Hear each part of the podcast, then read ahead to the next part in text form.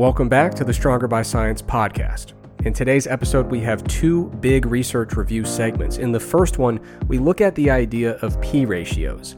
It's commonly said that you should get lean before you do a muscle gaining phase. The idea is if you get leaner, you'll become more insulin sensitive. This will increase your P ratio and potentiate the hypertrophy that you achieve during the subsequent muscle gaining phase. In the research review segment, we look at all the evidence for and against that concept. After that, Greg does a research review segment all about the concept of ischemic preconditioning. After that, we do a quick Q&A segment where we talk about a few very applied, very practical questions, and that wraps up the episode which is the final episode of season 3. So we are going to take a little break after this episode, but we will be back better than ever. As always, we hope you enjoy the episode and we'll be back soon.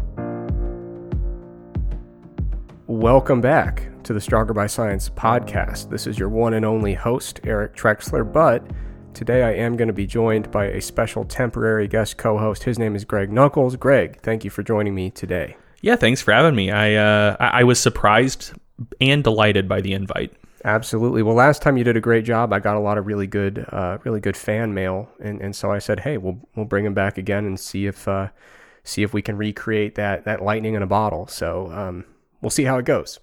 Um, now, this is going to be our last episode of the season. Uh, we're going to be taking some time off, uh, you know, a little bit of a break, and then focusing on getting some written content done. So that's going to be cool. Rest assured, we are going to be working very hard for the Stronger by Science audience, making sure we get some stuff put together. Um, so, yeah, uh, hopefully this will be a good episode. We'll take a little break and then we'll be back. Um, before we get into the content and the good news and stuff today, uh, I do want to do. It's not a selling out segment because, in a way, it's almost the inverse. Because I'm going to plug a supplement company that we don't make money from. So, taking money out of our own pockets, obviously, we financially have hitched our wagon to bulksupplements.com. You go there for your supplement needs, and uh, you, what's the code? SBS Pod, and you get a discount there. Uh, but I have to give a shout out to Elemental Formulations, who uh, we don't make any money from them, which is honestly criminal. But uh, but I'm on the advisory board there, and, and they just uh, just got rolling uh, a couple weeks ago, I think. Um, and so that's that's Omar Omar Isuf and Ben Esgro. That, that's their new supplement company. And this morning, I got a package in the mail. It was a product called Utopia and it was really good timing. Um, you know, so I, I, spent the entire morning reading about a bunch of stuff I don't fully understand, and that usually scrambles my brain and, and puts me in a position where I'm unable to speak and sound like I'm lucid and alert. So, uh, Utopia, it, it's their product that's you know, it's kind of like a nootropic. Uh, it's got some caffeine in there and all that stuff. So, uh, if I sound uh, conversational in this episode, th- then I think they deserve a little bit of credit. Um, if this is just our worst episode ever, and and I just sound like a complete dumbass, then shame on them. Honestly, shame on them. uh, I'm kidding, but but it's it's a, a, really cool company, and I've been offered. You know, people have asked me to be on uh, the advisory board for supplement companies, and I've I've always said no up to this point. But uh, but they're good dudes. Ben is a terrific formulator. Omar's fine. I like him. And uh, and what it, what a ringing endorsement. no, o- Omar and I just we just constantly give each other a hard time. But no, Omar's great, and and I really like. They have a bunch of third party testing stuff on their site. You can like look into the um you know the the quality and, and purity of the product. So it's good stuff. So uh, giving them a little shout out. Um, and now moving on to some good news. Okay, so uh, this is kind of a bunch of personal good news this uh, this week. I feel like you know the whole rest of the world, whatever, man. It's, it's all about us today. Um, so personal good news. First of all, we've added some really awesome new coaches to the Stronger by Science team recently. So Stronger by Science, we have a whole team of coaches, uh, really, really excellent people. We've added a few uh, recently. So not long ago, we added Melissa Wen. Uh, she was actually our first intern at Stronger by Science. Uh, she's a registered dietitian, really fantastic. So we're super excited about having her on the team. And then even more recently, we added two new coaches within the last few weeks. Uh, one was Stephen Mack. Um, he is a really, really experienced personal trainer. Uh, played football at Missouri. Um, when he was there, he was training under Bryan Mann and Pat Ivey, who really know their stuff. Uh, so we're stoked to have him on board. We also got Colby Souza, who has kind of been trained under the tutelage uh, of our, our dear friends, the good doctors, Mike Zourdos and Eric Helms. So Colby's down in New Zealand right now working on his PhD with Helms, uh, knows a ton of stuff about powerlifting and bodybuilding. So, you know, we're stoked. The, the team has gotten better in the last couple months. Uh, other good news personally, uh, my 2000, what year is it? 2021? I think so. Yeah. My my habits so far, we talked about those last episode. Uh, they're going well, honestly. Uh, sleep habits have been way better. Uh, I am a little bit over caffeinated today. I'll admit that was a slip up. My bad. Um, you know, I, I, don't think the instructions for Utopia said, you know, drink a pot of coffee and then take it. Um, so, so that that is my mistake. But but pretty doing a pretty good job so far not staying up super late, uh, and, and, doing all the good things, exercising a little bit more regularly. So good stuff there. Uh, what about you, Greg? Any good news? Uh, yes, but I I want to tell a quick story. Um, Fair re- enough. Related to getting a new supplement and maybe taking a little bit too much of it. So uh, way way back in the day, um, I'm not going to name names in this story, but uh, I, I, was working at a gym uh, and they wanted to put together some supplements. Um, and so I, and they entrusted that to me. Probably not the best call.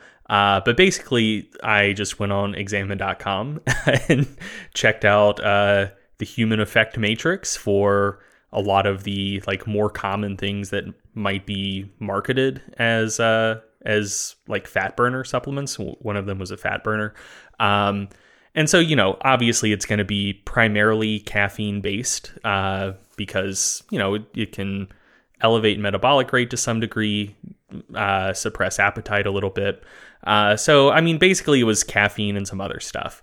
Um, and, uh, we so like we we got labels printed for the bottle and everything uh, we had scoops included for the uh, recommended dosage, and the recommended dosage was really, really small. It was a really small bottle, um, and the recommended dose was like it was like either a quarter teaspoon or an eighth of a teaspoon. It wasn't much, uh, and that was going to give you like 300 milligrams of caffeine.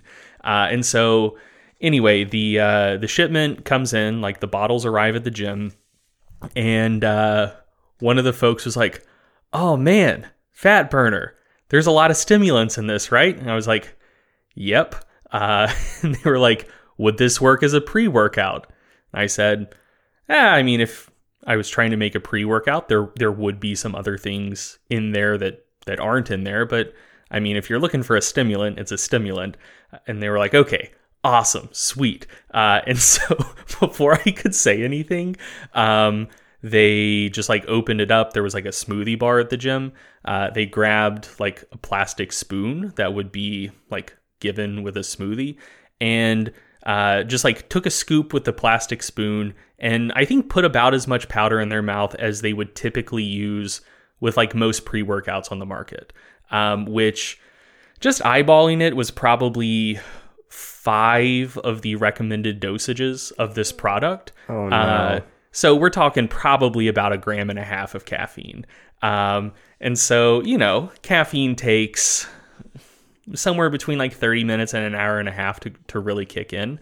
Um, and so, you know, they, they started warming up and like 30 minutes after ingesting it, they were bouncing off the walls uh, and actually had a fantastic workout. Hit some PRs, hit some big numbers.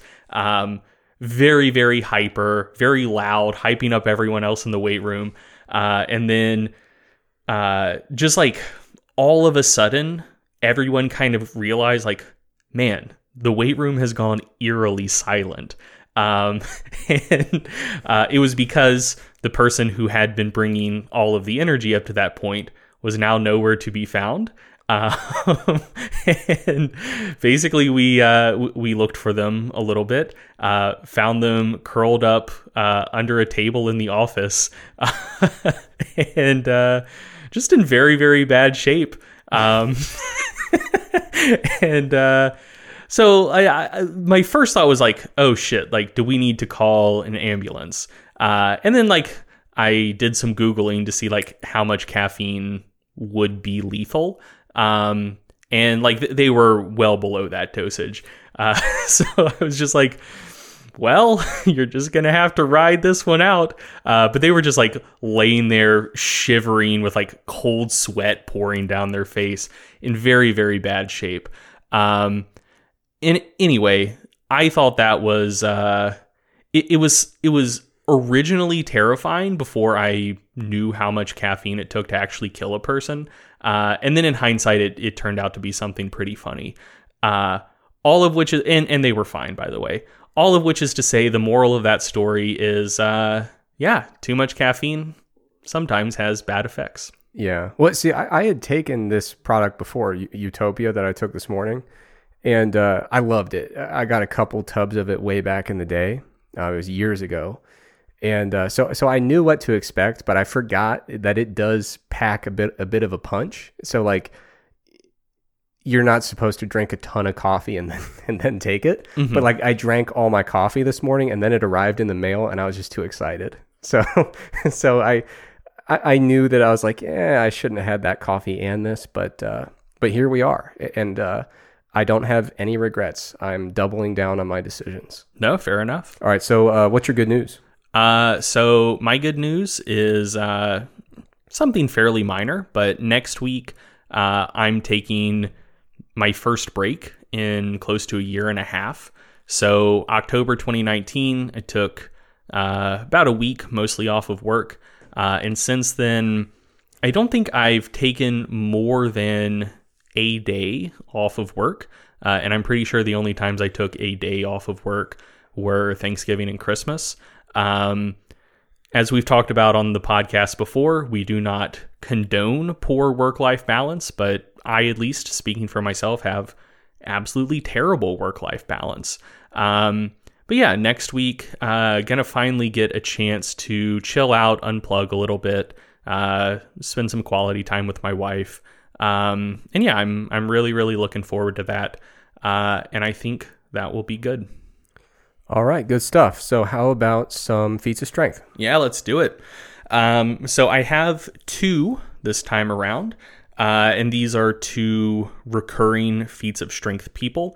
Um, so, as consistent listeners know by now, uh, the feats of strength segment is partially the Julius Maddox watch segment. Uh, Julius Maddox, quite famously, is on a quest to become the first 800 pound bencher. Uh, and some of his recent training lifts in his current training cycle uh, include benching 710 for a triple, that's 322 pounds, uh, and 650 for a set of seven. Uh, or, or, 322 kilos, that's 710, uh, and 650 for seven, that's 295 kilos for seven reps. I, I don't need to add commentary for that. Those are just absolutely batshit crazy bench numbers. Um, he is ahead of where he was at this point in his last bench cycle, um, where, if memory serves, he took a pretty solid crack at 800 and missed. Um, I mean, I never bet against him at this point. Uh, I, I fully anticipate 800 is going to fall in 2021. Uh, and I'm really, really looking forward to it. He is unsurprisingly looking strong as fuck. Uh, and second, uh, Yangzu Ren, uh, who a lot of people know know as Yu Yu Ren. Uh, he is a 93 kilo competitor uh, in the USAPL uh, and IPF affiliates. He recently posted a just an absolutely bonkers training lift. Uh, he pulled 905 pounds or about 410 kilos uh, with straps uh, on the deadlift.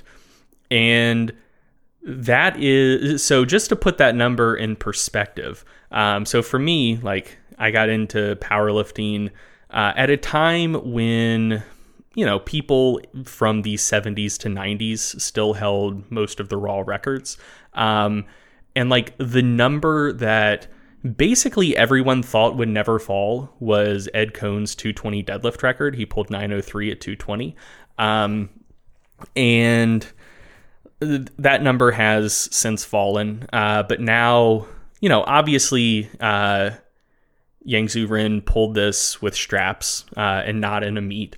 But I mean, just the fact that a weight class below, uh, he's he's putting up comparable numbers really under any circumstance uh, is just batshit crazy.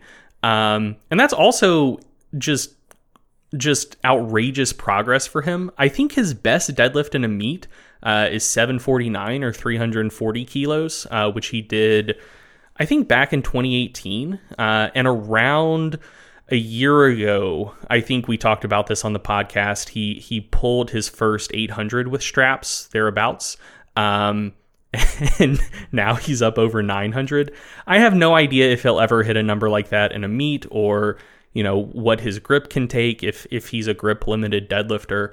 Um, but again, uh, let's just assume that he does put 900 plus up uh, in the uh, uh, 93 kilo class, or he uh, he did the lift at a body weight of 196, uh, which is 89 kilos, so it it would fall under the 198 or 90 kilo class. Uh, so just looking at those numbers. Um, this would be the all-time world record uh, for untested powerlifting, and he competes tested. Uh, current world record is 400 kilos or 881 by Kaylor Woolham. So uh, this bests that by uh, about 10 kilos, about uh, 24 pounds. Uh, and it would be 80 pounds ahead of anything that a tested lifter has ever done in the same weight class. Uh, and that's Jesse Norris. He pulled 824 back in 2014, I believe. After Jesse Norris, the next best a tested lifter has done in that weight class is 771 or 350 kilos. Um, so anyway, I man, if we saw if we saw a 900 plus deadlift from uh, Yu Ren in 2021 or even 2022, or just at any point, or by anyone in the 198 class, uh, drug free or not. That would be an absolutely momentous lift. Uh, and the fact that a tested lifter, even with straps, is putting that up uh, at that weight class is a enormous leap forward uh, from even just five years ago, what I think anyone in the sport expected to see. Um, so great lifting from him, uh, and you know, hopefully when he can get back on the platform again, we uh, we see some big numbers from him. All right, good stuff. I, I, gotta I gotta be honest. I'm very much looking forward to uh, to tracking Julius Maddox as he approaches 800. I've, I've been looking forward to that. You know, ever since he took a crack at it last year, because it seemed like when we first started doing feats of strength every week, we were just talking about his his newest PR um, so man, when he hits 800, that's going to be that's going to be wild, and uh, you got to believe it's going to be this year. You know, I, I, I really think it will be. I, I, if if I had to to bet on it, I'd say it's it's going to be 2021 for sure. Yeah, and I mean that's another number as well that just uh, even even five years ago just seemed completely inconceivable because. Uh, uh, Scott Mendelson, when he hit 715 back in the day, uh, fo- like he was far and away ahead of everyone at the time. Uh, he only beat the world record by five pounds. James Henderson had done 710 back in the 90s, uh, but like no one was particularly close to 715 at the time. Uh, and then when Eric Spoto uh, hit 722, folks were like, "Damn, pushing the frontier by seven pounds. That's that's something." Uh, and then Sarychev came up and hit 738. Folks were just like Jesus Christ, this guy like 700 seemed like a limit, and this guy's pushing into the mid 700s. Uh, beat the old record by what's that?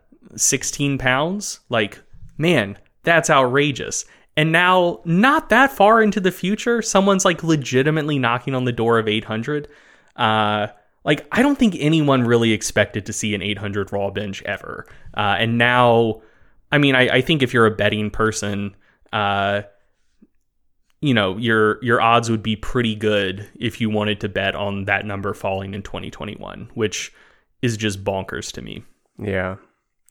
All right so moving on uh, we've got a an unconventional segment coming up. So in the past we've done segments where we discuss a stronger by science article so we'll write the article put it on the website and then kind of talk about some of the chatter um, in this case, we're doing it in reverse order, right? We've we've got a break coming up, uh, so so we won't be able to discuss this most likely in the immediate aftermath of, of the publication of this article.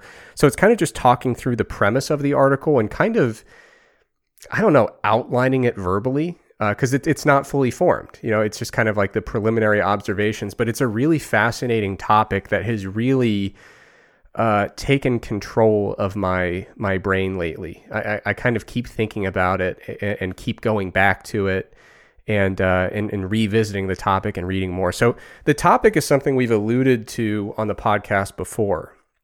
So I think it was episode 49. We had a question from a listener.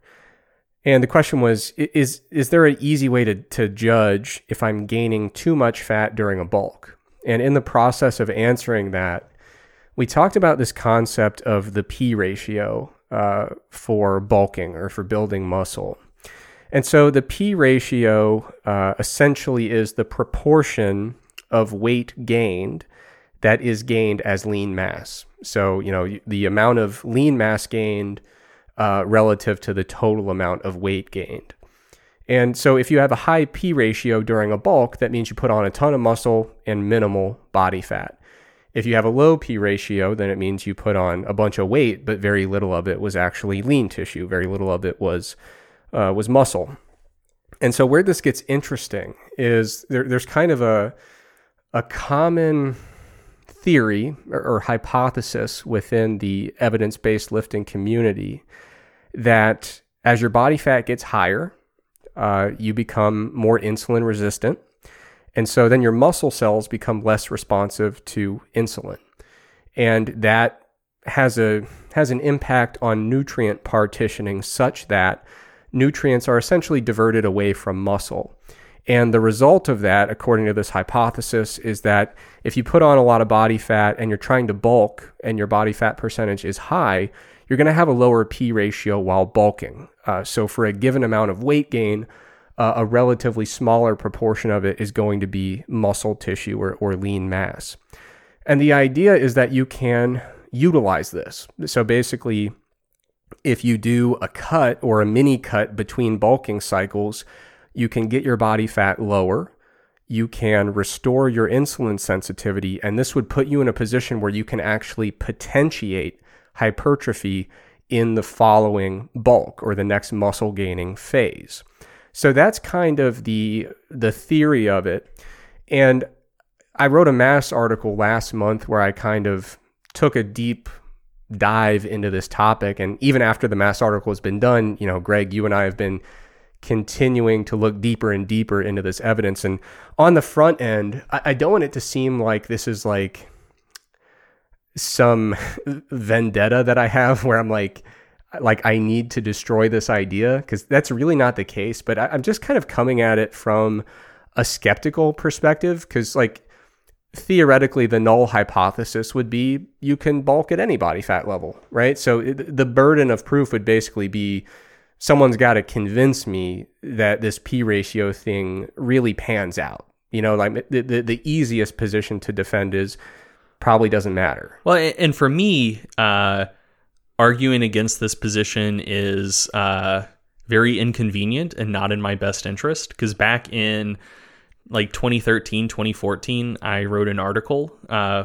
on what was at the time Strengtheory now stronger by science uh, basically arguing for this that uh, you should get lean before you bulk for uh, the reasons that are about to be discussed. Like, you know, you're you're going to have better nutrient partitioning. You're going to gain a larger proportion of lean mass. You'll be able to build muscle faster. Um, so at one time, I did wholeheartedly believe in that idea. I put it out in the world. Uh, the article was well received, was getting a lot of traffic. Um, so I wish that I could disagree with a lot of the things that Eric is about to say uh, because I do not particularly like the taste of crow. Yeah, and, and that's the thing that's interesting about this this kind of hypothesis is it's been very uh, widely accepted within you know our little corner of the evidence based lifting community, and so you know, like I said, I, I'm I have no interest in tearing it down. Like I, I don't have to defend any position on this. I'm I, am completely unbiased in the approach. Um, but I am viewing it from a pretty skeptical perspective, and, and I think I'm I'm finding it harder and harder to justify the hypothesis for reasons we'll get into. But I am open to being talked out of this. Um, so this is just kind of the the first impressions of taking a, a deep dive into this concept. So my knee jerk reaction to this concept, as somebody with no position to defend, no bias, no skin in the game, was this concept doesn't really feel right to me, which. Uh, that's not going to be the extent of the evidence we discuss. we'll get into deeper stuff, but you know, we've we've talked about you know the, the dreamer bulk, right? Just going for it, eating everything, lifting like crazy. And I've heard a lot of people who have some regret about a dreamer bulk. But the one regret I've never heard, like people say, "Oh, I felt like crap. I couldn't get up a flight of stairs without getting winded." Uh, I put on way too much fat that I didn't need to gain. But the one thing I've never ever heard in my life is I didn't get big and strong during it. Like that that's the one thing I've never heard after a dreamer bulk. And theoretically, if something is messing with your P ratio during a bulk, effectively what that means is it's impairing muscle gain, right? Like I mean, we I don't think anyone's suggesting that this fat gain is kind of appearing out of nowhere Uh, completely separate from energy balance. It's you, you put in a bunch of energy and very little muscle was built in the process, right? So I, I think it's fair to say that an impaired P ratio during a bulk is essentially an impairment of muscle hypertrophy, right? Uh, yeah. Is that fair? Yeah, or or or at the very least, it would imply that to achieve the same rate of muscle hypertrophy, you would have to gain you would have to gain weight dramatically faster and put on dramatically more fat for the same hypertrophic outcome. Yeah. So in in, in a given period of time. Right. So there are other reasons why this just didn't really feel right to me. Um, so I come at this, you know, a lot of my work as a grad student, I, I did, you know, some papers about weight regain. You know, so uh, looking at after someone gets pretty shredded, and then they start regaining weight after that what what happens what does that body composition look like in the weight regain period and when you look at the weight regain literature, which is how this concept is being utilized, people are saying you should cut then bulk. That's weight regain, you know? Usually in that literature, and those these researchers don't give a damn about bulking, you know, so they're coming from a totally different perspective. What we're trying to do there is like P ratios get worse in, in weight regain. Like th- there's really one of two options when you look at the weight regain literature. Uh, you know, if you look at physique athletes, w- which we did with some research, uh, the P ratio is awful a- after a, a, bodybuilding competition. Uh, there, there's very preferential regain of fat. And then when you look at people who are untrained, who are you know trying to get to a healthier BMI, maybe right, uh, get to a lower BMI in untrained folks who have a BMI over you know 30 and, and, and above, what we'll see is if if they have really substantial weight loss, their P ratio might get worse if it's minor weight loss, their P ratio probably won't be affected, but we do not see a consistent effect where people lose weight and then have an improved P ratio when they start uh, gaining weight after that. So for me, I'm like, wait a minute, I my my kind of frame of reference for this is completely inverted because I'm coming at it from from the weight regain literature. Another reason it didn't make sense to me is, you know, if we are assuming that there's some degree of you know, if having high body fat makes muscle building an uphill battle, it's hard to reconcile that with the fact that a lot of the, the athletes with the highest fat free mass index on the planet, they, they have high body fat. Like that, that's a pretty consistent observation.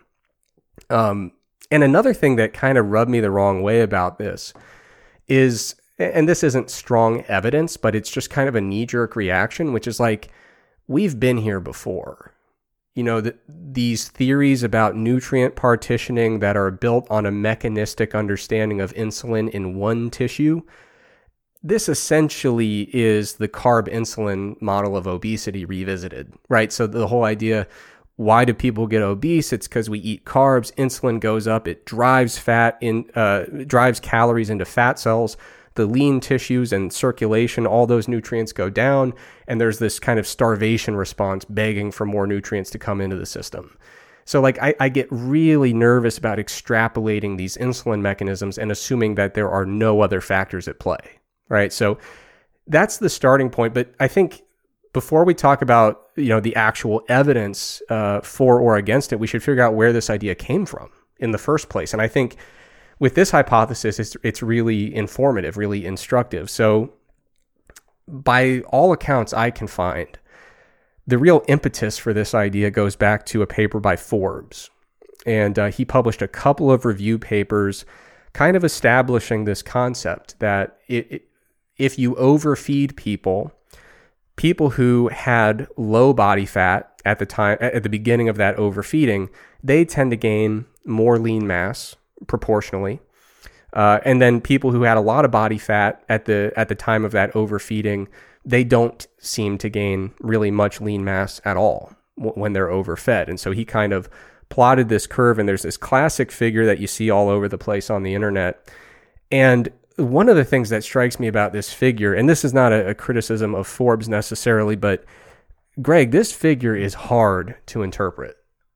Like if you look at it, there's five points on the figure. But if you look at the, and these are, I guess, aggregated mean values, but there's five points on the figure, but there are several studies that are cited uh, in the caption of the figure. So I'm still not 100% certain exactly what studies these data points came from mm-hmm. and how they were grouped together and aggregated. But what I can tell you for certain is that several of uh, of the uh, data points going into this figure, the, the, studies contributing data to the analysis, were done in people who are recovering from anorexia. Um, and so we're talking about overfeeding in a group of people who have severe clinically relevant atrophy of lean tissues. So there is uh, a fairly atypical compared to the, the general population uh, it, there's a major stimulus there for the accretion of lean tissue. It is literally a matter of life and death, right? Like there, there is a reason for lean tissue to be added there. So that's one of the things that, that jumped out. And another study that gets cited there as potentially contributing data to the figure. Oh, and if if I can just uh, toss something in real quick, just to clear up a point of potential confusion. Sure. Uh, there's a reasonably well known contemporary uh, sports nutrition researcher named Scott Forbes uh, don't address questions about this paper to no. him. Uh, this this is an older paper by a researcher named Gilbert Forbes. Yes. So just making sure that's clear. Yeah, yeah. Don't uh, you know pester poor Scott about this. um, but anyway, uh, another study that appears to have contributed data for for this particular figure uh, was done in like a really extreme weight loss intervention where the term they used was total starvation. And like they had people losing 50, 60 kilograms and then observing the refeeding stage. And like I said, I mean, if you're losing 50, 60 kilograms, based on what we know in the weight regain literature, you're probably going to have a terrible P ratio in, in terms of that weight regain uh, if, if all, uh, all other factors are held constant. So it, looking at this figure, I think the thing that jumps out to me, um, and I should note that Kevin Hall did a, a, kind of revisited approach to this data with, with similar models, but the, the main things that jump out from the Forbes paper and the Kevin Hall paper, who are both great researchers, by the way, this is not uh, being critical of them, but there are several instances of data coming from people who are recovering from anorexia or coming out of these really extreme weight loss interventions. But most importantly, there is no data coming from people who lift weights. And for me, I'm thinking, you know, the the main driver of what kind of tissue we gain during a bulk is what's the training stimulus. And so so to be extrapolating data from people who are not doing any exercise whatsoever is a huge leap. Yeah, and I mean you're dealing with different starting points as well. Like if uh if someone's either anorexic or they've uh, just gone on a total starvation diet, odds are pretty decent that they've lost way, way more lean mass in the process than someone who has had a consistent resistance training stimulus as they've been gradually and hopefully safely taking weight off. Uh, so yeah, the the process of overfeeding is different. Overfeeding with a training stimulus and overtraining or in overfeeding without a training stimulus, not the same thing. And and the point you're starting at, the physiological starting point prior to the overfeeding, also very very different than you know what most people listening to this podcast probably have in mind when they talk about a bulk. Yeah, and a- another thing that comes into play with these models is that they are completely cross-sectional in nature.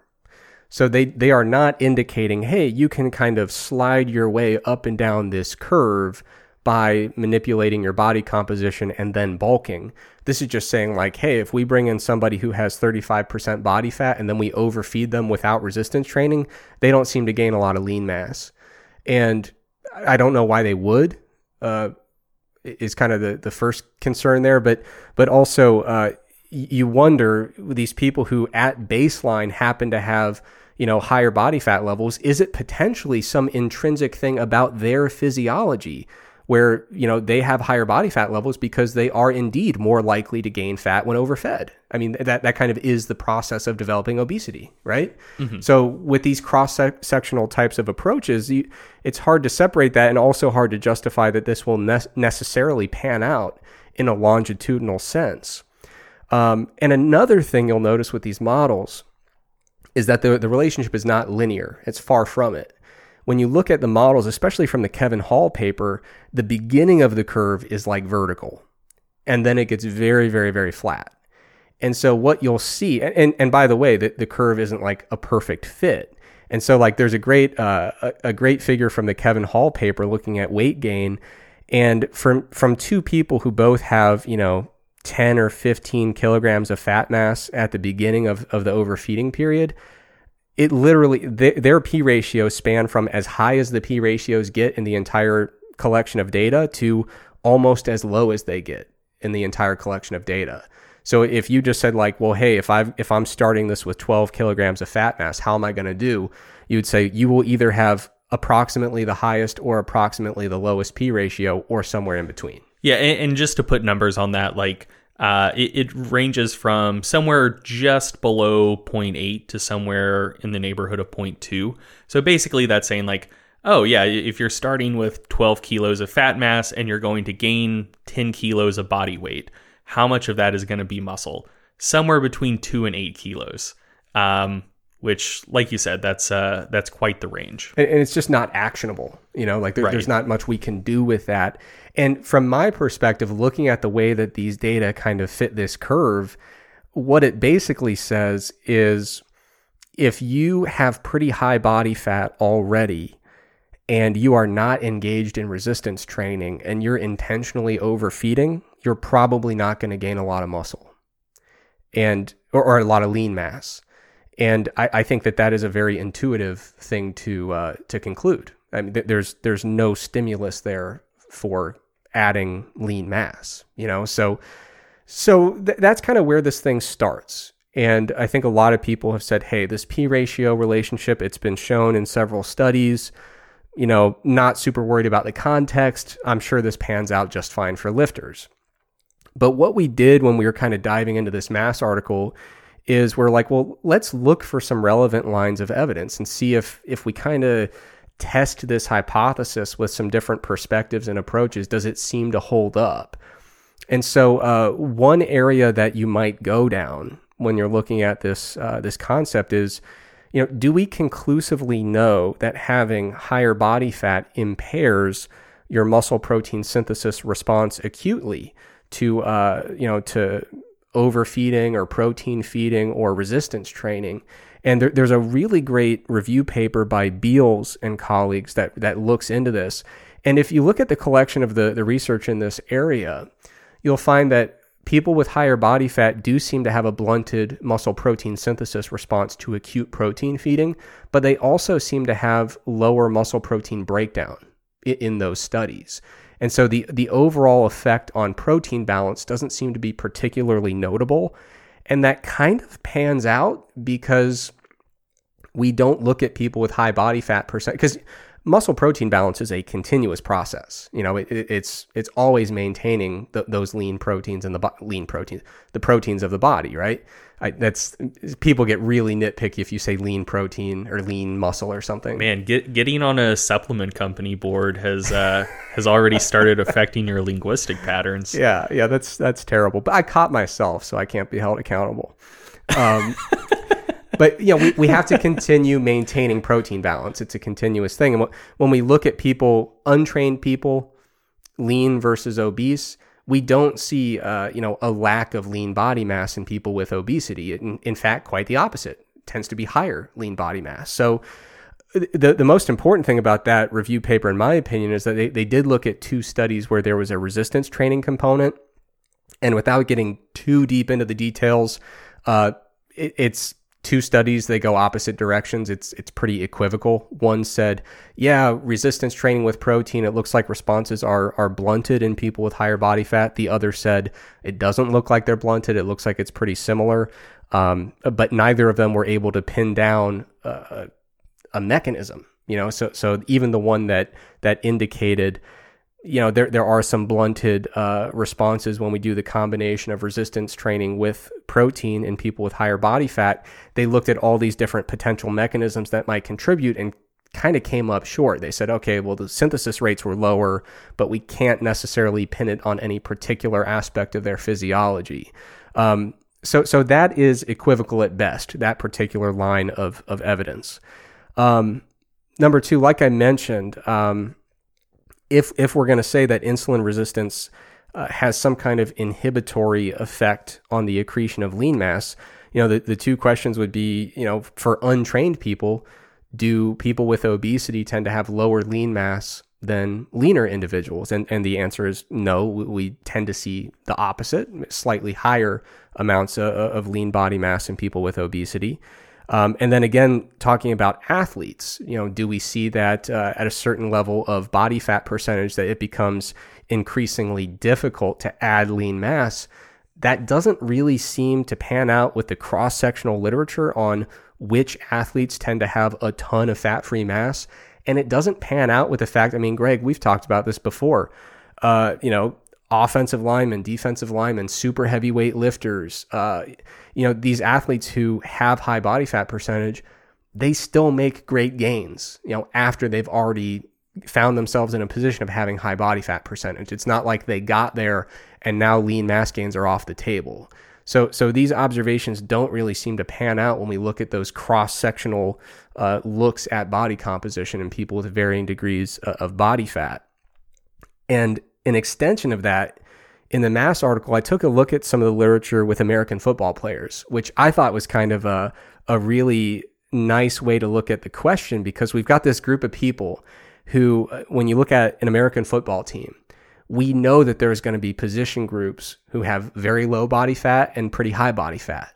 There, there's a huge spread. And we know that they're training in the same gym, they're eating at the same dining hall, they're getting trained by the same folks. Like, I mean, there's a lot of stuff there that's kind of being controlled in this natural experiment.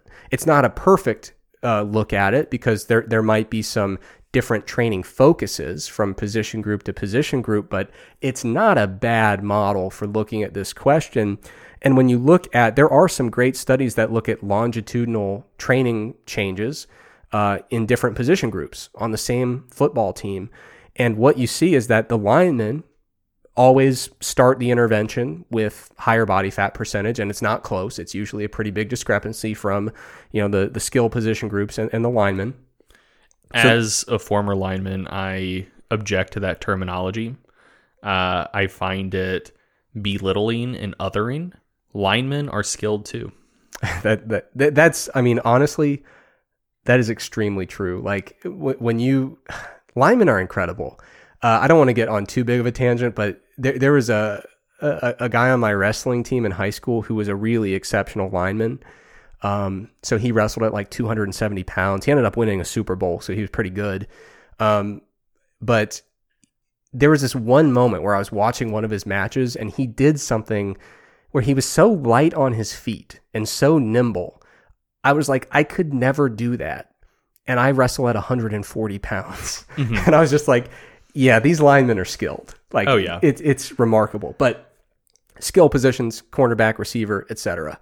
So when we look at the longitudinal training changes, the linemen in, in the the selection of studies I found that that did report position group specific changes, they tended to gain as much or more lean mass, and they they tended to have uh, either similar effects on fat mass or uh, larger reductions in fat mass while they were gaining similar or greater amounts of lean mass. So, you know, without calculating a P ratio, I mean, they had leaner gains happening uh, in the studies that I looked at. So you, you could say, oh, well, I can maybe find other, st- I, I didn't try to cherry pick, but I, I didn't have access to the entirety of all observations in football players. Try to do a good job getting some studies together. But even if, you know, maybe this is uh, inadvertently cherry picked, but I think the, the challenge is it would indicate that this relationship that's hypothesized is not strong enough to really to really impact these numbers across contexts, right? So if if we can find enough areas where it doesn't seem to pan out, it's really hard to justify that this relationship is strong enough and consistent enough to get really worked up about. You know, if we can find so many counterpoints. So, um, another area of literature we can look at, like I said, is looking at longitudinal body comp changes in people who have lost weight and are regaining weight. Uh, as I mentioned, when we look at the physique athlete literature, weight regain after a competition, I mean, talk to somebody who's done it. It ain't lean gains. Like if you're a natural bodybuilder and you're coming off, you know, from from being stage lean, the the big challenge there is how do we get back to a healthy spot where our hormones are functioning normally without gaining a ton of fat right off right off the bat. So it, it's really the inverse where we're trying to say, how do we deal with this crappy P ratio coming off of this, this competition diet? And then extend, extending out from that into less extreme cases of, you know, untrained folks who are losing weight and then regaining it either intentionally or unintentionally. Again, it's usually a worse P ratio or an unchanged P ratio, but we do not see that literature where they lost some body fat and then said, oh, sweet, now that you're regaining weight, it's a whole bunch of muscle. Yeah, I mean, qu- quite famously, when people uh, partake in yo-yo dieting, they don't get bigger every time. I mean, they they might get bigger in terms of like total mass, but you know, it's it's not like, oh man, I've been yo-yo dieting for two decades and now my arms are tearing out of my shirts. Yeah, and of course, someone could push back at that and say, well, the yo-yo dieting literature, those aren't people that are lifting. And then it's like, yeah, but like the entire evidence base for this hypothesis is in people who don't lift. Mhm. You know, so it's it's kind of a yeah. So moving on, um, I, I think you know at that point we had looked at all the stuff that was kind of already pre-packaged and kind of sitting there in the literature. And this was your idea, um, and I was really annoyed that uh, you told me after mass was after the mass article had been written because I was like, damn, that's a good idea. Well, I mean, I could tell you were working hard. You seem you seemed stressed out. Uh, and if I would have dropped that in like the comments when I was peer reviewing your article, I, I, I would have been saying like, "Hey, Eric, here's a here's a project. I don't know how it's going to pan out. It's going to take you at least a dozen hours. Uh, please get this done in the next three days." Yeah, So I, I decided to be nice for once. yeah, it, it could not have been done well in the time that was available. So it's it's it's good that we revisited later. But basically, what we did here, and you were really helpful with this in terms of coming up with the the damn idea, which in hindsight is so obvious. I hate myself for not thinking of it, and also aggregating the data, getting it put together. But we're like, listen, there are literature, there are studies that document changes in body comp in response to lifting. And in those studies, people have different body fat at the beginning. So it's not like this is an unobservable thing that will, ah, you know, sometimes there's research questions. You're like, damn, I guess we'll never know. you know, like unless somebody does a huge study. And it's like, well, this, this evidence exists. We just have to go find it, aggregate it, and then analyze it. And so we gathered, uh, the, the challenge here was we need to find studies where we can get the individual data. You know, looking at the averages is, isn't going to cut it for this particular question. So we were able to gather the individual data for seven studies, and this is, I think, a really a really exciting extension of our talk about open science. If more data sets were openly available, we could have put together, you know, 36 studies, hundreds of participants, and you could do this for other questions that come up. Like it would be a really exciting thing. Um, but anyway, we gathered seven studies. Yeah, j- just for context, uh, when I was looking for open data sets, I have um, I, have a database of 89 studies that I know report uh, changes in uh, all of them report changes in strength, and like two thirds of them report body comp or hypertrophy changes uh, that I pulled together for a data project I worked on last year. Um, I started by looking at all of those studies. None of them had open data sets. Uh, then I thought like, oh, what studies do I know of off the top of my head that have open data? That got me two. Uh, and then um, there's like through uh, th- there's like databases you can search where um, like f- uh, data sets are uploaded to like supplemental materials. So I did like several keyword searches uh, and just spent a cumulative probably five hours just like scrolling through papers with supplemental material uh, and came up with exactly three more studies that had open data. Uh, and then uh, Mike Zourdos hooked us up with a data set, and Eric Helms hooked, hooked us up with a data set. Uh, so, like, realistically, when Eric said like 36 studies, that's definitely lowballing it. Of all of the of all of the research that has been done in our area that reports changes in body comp after a resistance training stimulus, there have to be hundreds of potential papers that Oh, yeah. that, that we could uh, put into a model if they all had open data. Uh, and out of those hundreds of potential studies, we were able to get data for seven of them, and two of the seven were just because we knew the people who collected it. Uh, we, we were able to find five actual open data sets out there in the wild, um, which is terrible. Yeah.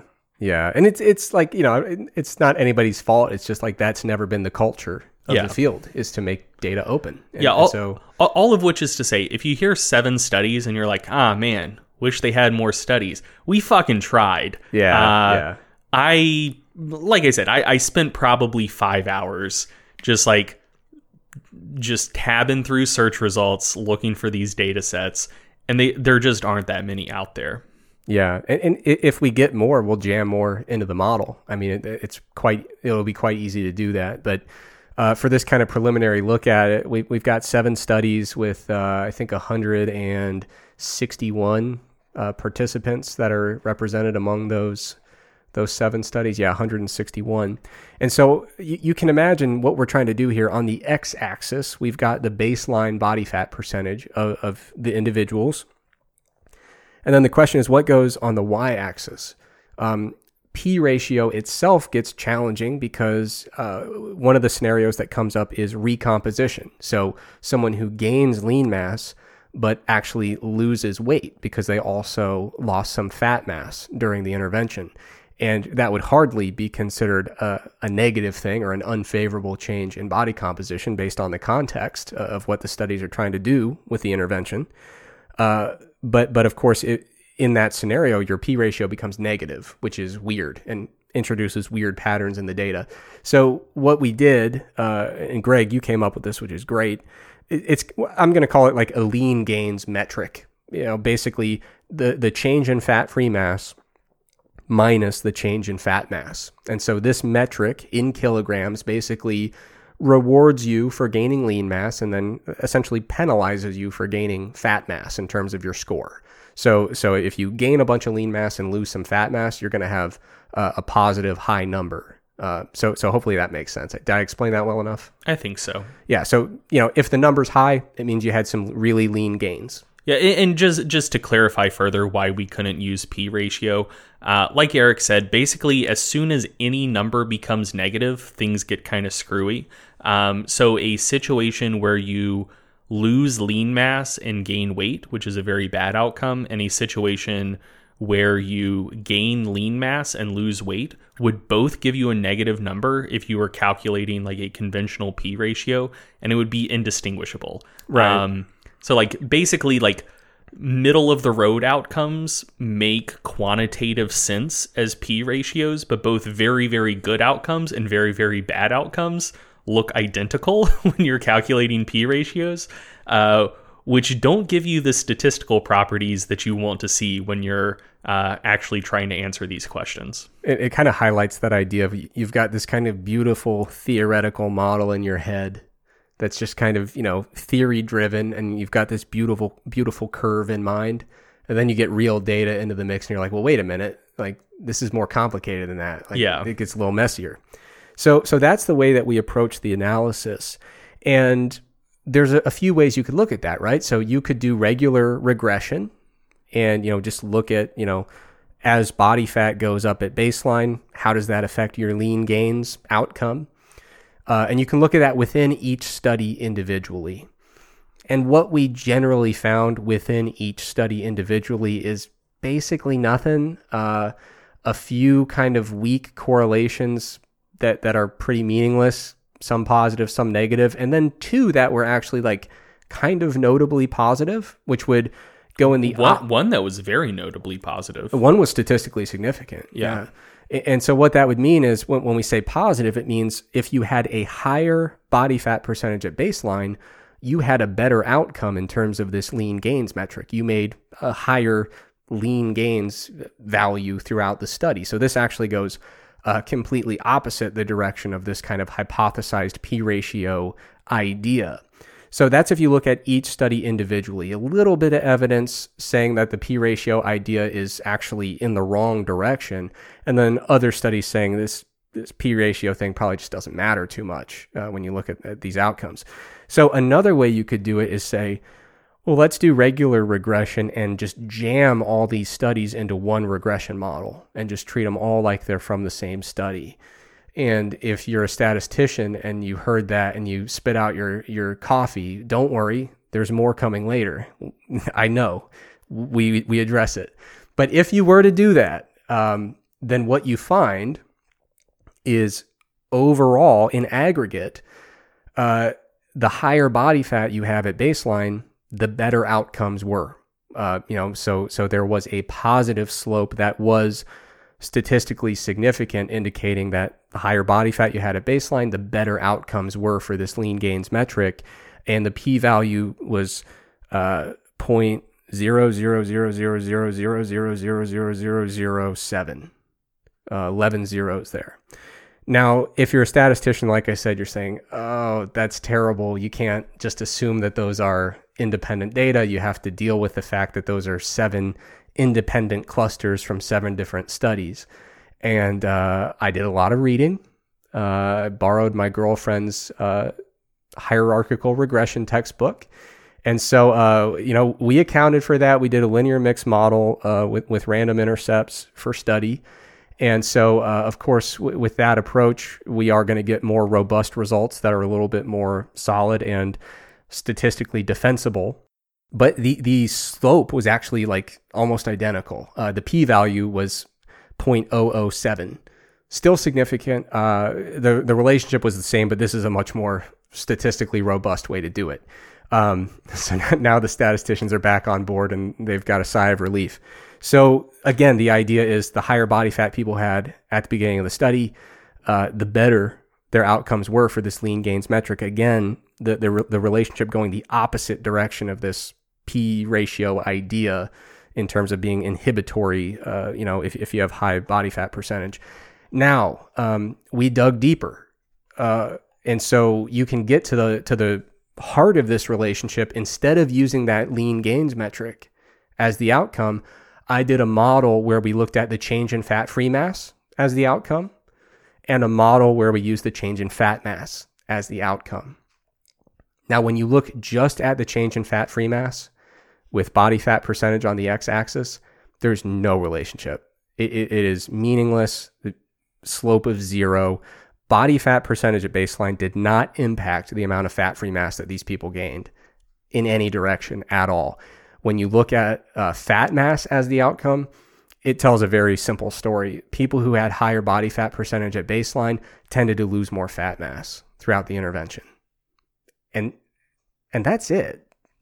And so so so, so basically um kind of painting in broad strokes, the the accretion of lean mass was similar, but people with higher body fat levels were basically gaining as much lean mass in a slight to moderate calorie deficit as people with lower body fat were at maintenance, right? More yeah, or less. Yeah, the, the people with higher body fat percentage did not have any impairment uh, in terms of their ability to put on lean mass going through the same exact intervention, but they were more likely to have a, a, bit of a recomposition effect, where as they were gaining that same amount of, of lean mass, they were in fact losing some fat mass along the way. So, again, that is indicating that in terms of this whole P ratio idea, it was actually better gains uh, for the people who had higher body fat percentage at baseline. But it's not that hypertrophy was being blunted or potentiated or anything like that. It's just that they were more likely to be experiencing this kind of recomposition due to the loss of fat mass. And so uh, I wouldn't necessarily contend that we have the perfect model and, you know, we did it because what you find with this, and again, this gets back to the original thing I said the default null hypothesis is that th- this p ratio thing probably doesn't matter in terms of inhibiting or potentiating hypertrophy. This idea that having high body fat at baseline is going to uh, potentiate or hinder your your lean mass gains. The null hypothesis is that that shouldn't matter. And so when you when you set out to do something like this and say I'm going to disprove this idea, it's hard to to really disprove something, but we're kind of in a position where we've talked about several different lines of research that all seem to be completely equivocal or leaning in the opposite direction uh, of this idea that you should lose fat before you bulk because it's going to enhance your P ratio and give you significantly leaner gains. And so based on all this all these lines of evidence, I would propose a simpler and much more parsimonious model. And the model is the following. Weight gain is dictated by the magnitude of overfeeding. Just how positive is your energy balance? That's weight gain. Now, the proportion of weight gained as lean mass is going to be dictated by the presence of a stimulus for lean mass gain. And so, in the context of a resistance training study, that's going to be your training intervention. And, and probably the magnitude of uh, your surplus, too, right? A- absolutely. Yeah. Uh, so, you know, and, and, that helps us explain why we see that P ratio in people recovering from anorexia is there is a, a massive stimulus for the accretion of lean mass because of the prior atrophy of critically important lean tissues. And, and so, it, but in the context of healthy individuals doing resistance training, this comes down to are you feeding yourself enough to make gains and are you training well? You know, are, do you have a solid training stimulus?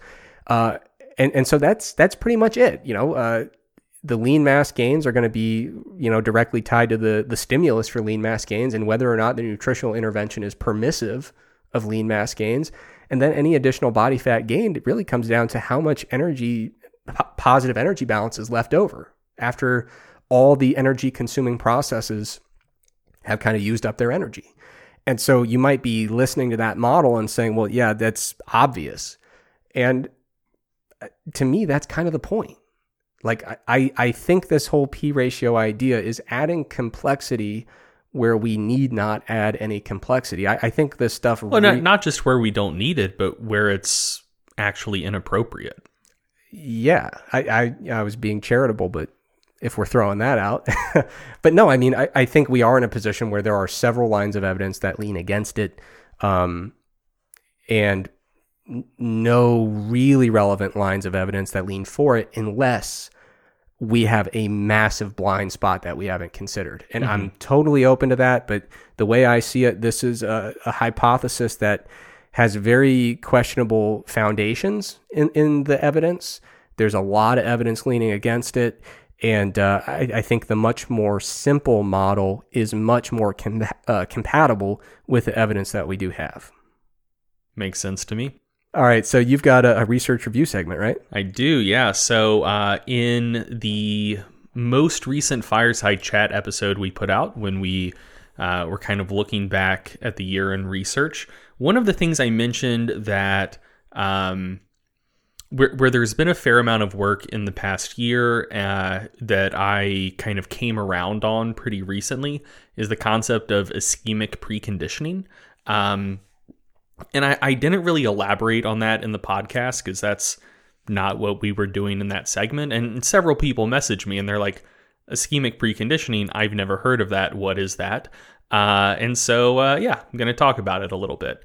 Um, th- this is, uh, in, in, some way, a bit of a sneak peek for the issue of Mass that's going to come out February 1st. Uh, I have an article on ischemic preconditioning in there.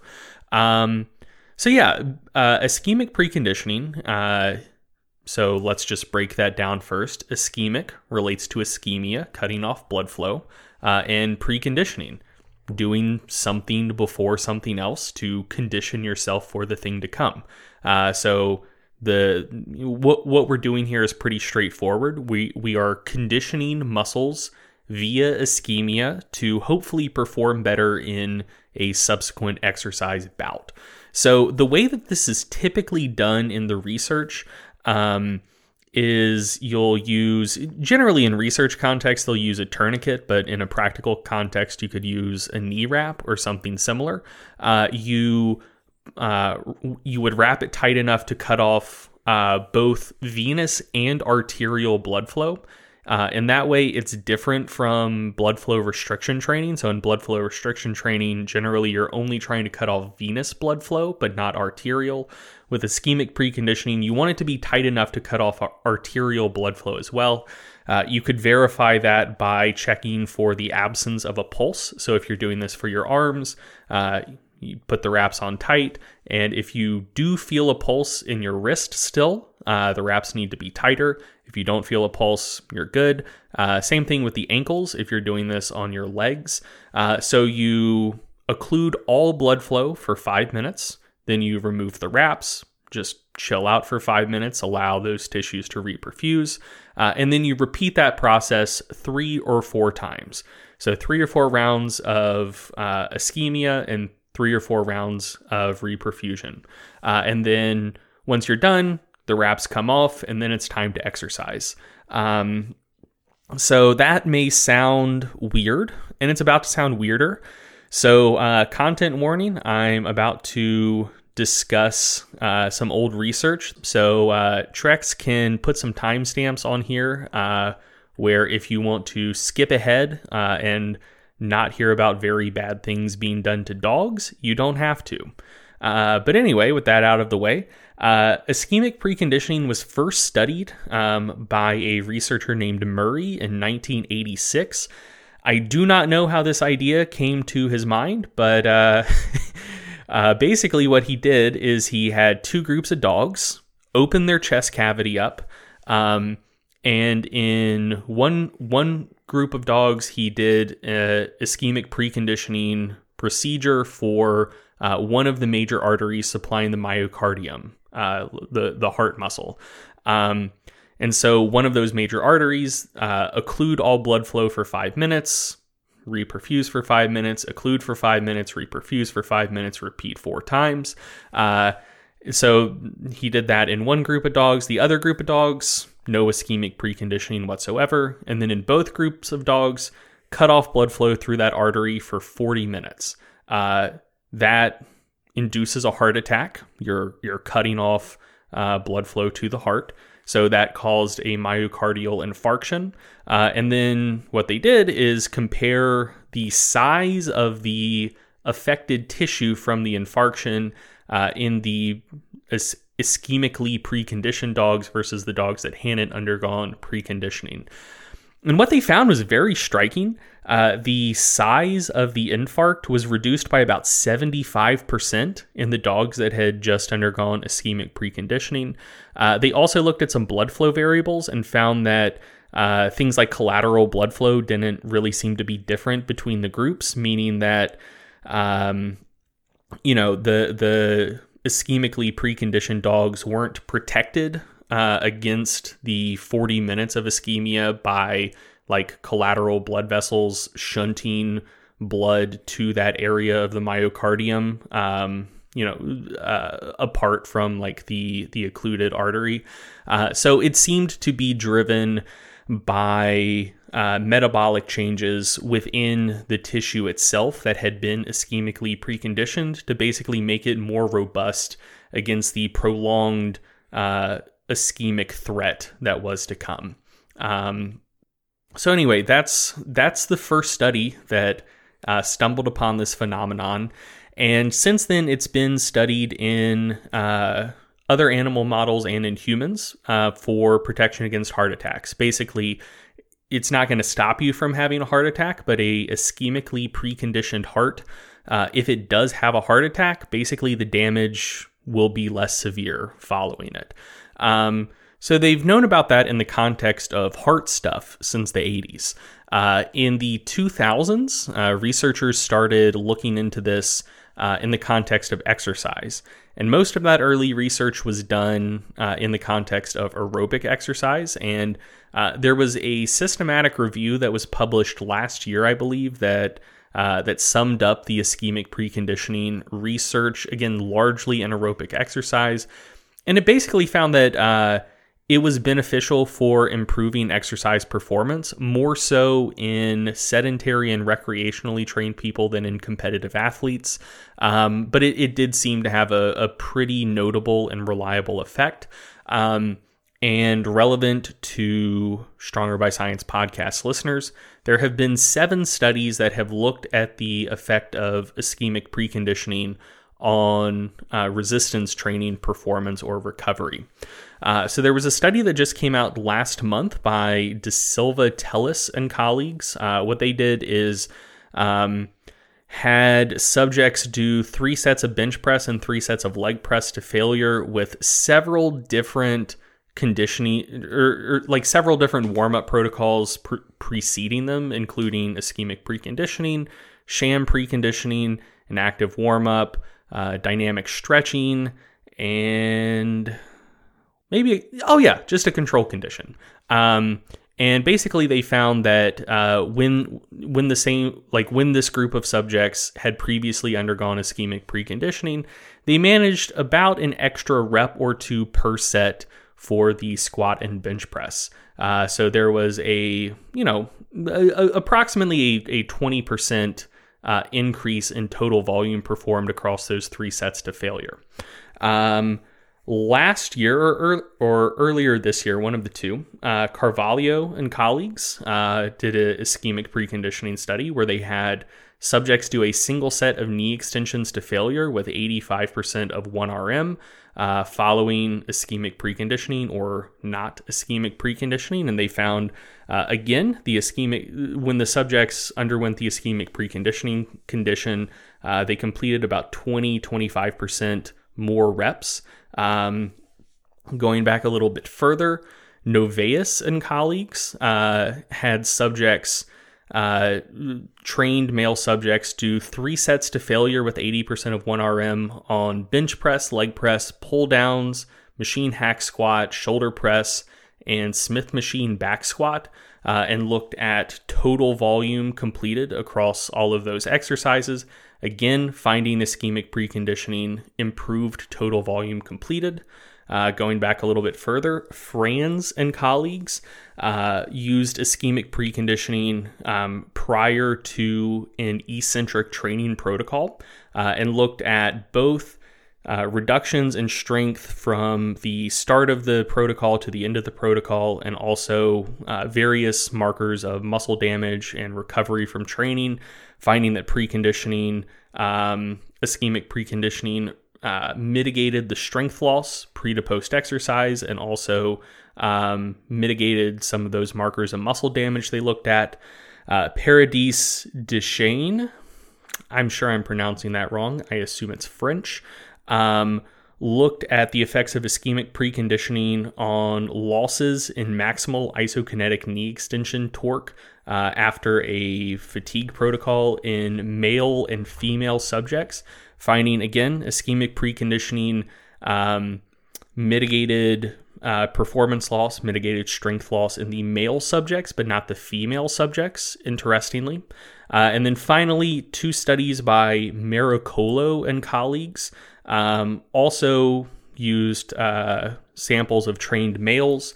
Um, one of them found that uh, ischemic preconditioning improved volume performance compared to a control condition, but notably not when compared to a sham uh, ischemic preconditioning condition. So basically, same general protocol, but you just don't uh, you, you just don't put the pressure cuff on tightly enough to occlude blood flow. So it did beat a control condition, but not a sham condition. Uh, and that is probably the most negative finding we have to this point. Uh, and then the other study by Marocolo and colleagues um, looked at the effects of ischemic preconditioning versus a sham procedure on um, multiple days of, uh, of volume performance and basically found that ischemic preconditioning did improve volume performance the first day it was used, but not the second day, um, suggesting that maybe the benefits uh, dissipate over time. So overall, there there are again seven studies in this budding body of literature. Uh, six out of the seven have broadly positive findings. The most negative one, again, uh, it beat a control condition, but not a sham condition. Um, that's not a huge concern because several of these other studies included a sham condition, and real ischemic preconditioning did beat out sham uh, preconditioning.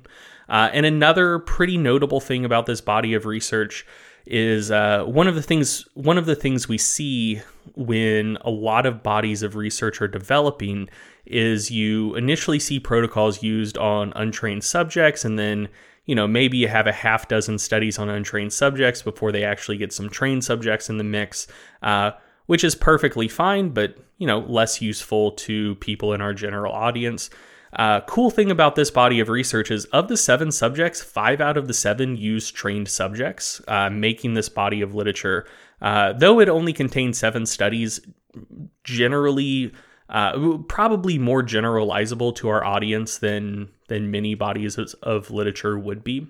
Uh, so, a few things to note about this and, and just lingering questions.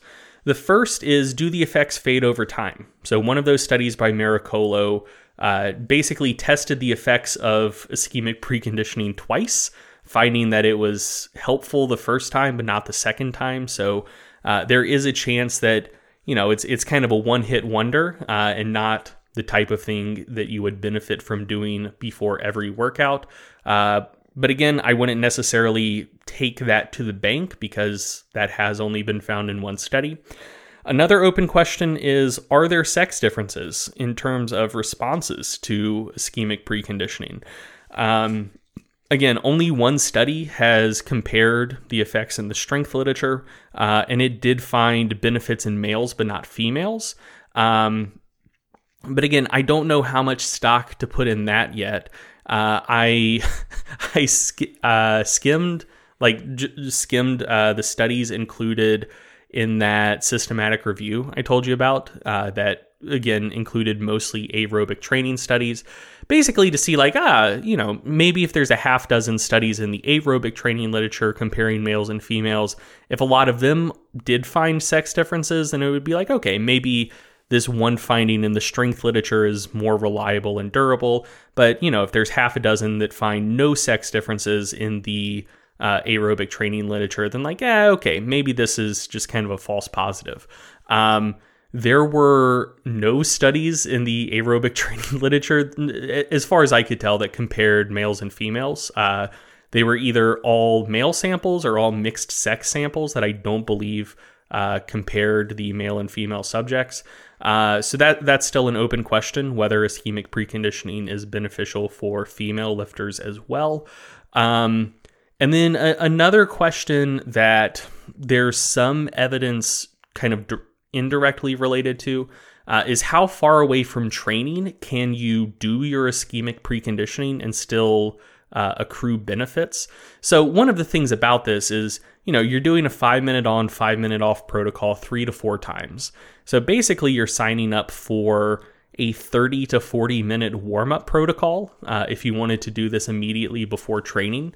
Um, so, one possibility is like, oh, maybe if you could do ischemic preconditioning earlier in the day uh, at a time that's convenient, like, I don't know, maybe if you just have time at your lunch hour that you wouldn't mind just like putting some knee wraps around your arms and legs. Uh, and then you're going to work out right after school or right after work. Uh, could that potentially be beneficial? In the cardiac ischemic preconditioning literature, they find that the positive impact of ischemic preconditioning seems to last for around six hours, uh, suggesting that like maybe you could do it in the morning and then lift at lunch and still see benefits, or maybe do it during lunch and then lift immediately after school or work and still see benefits.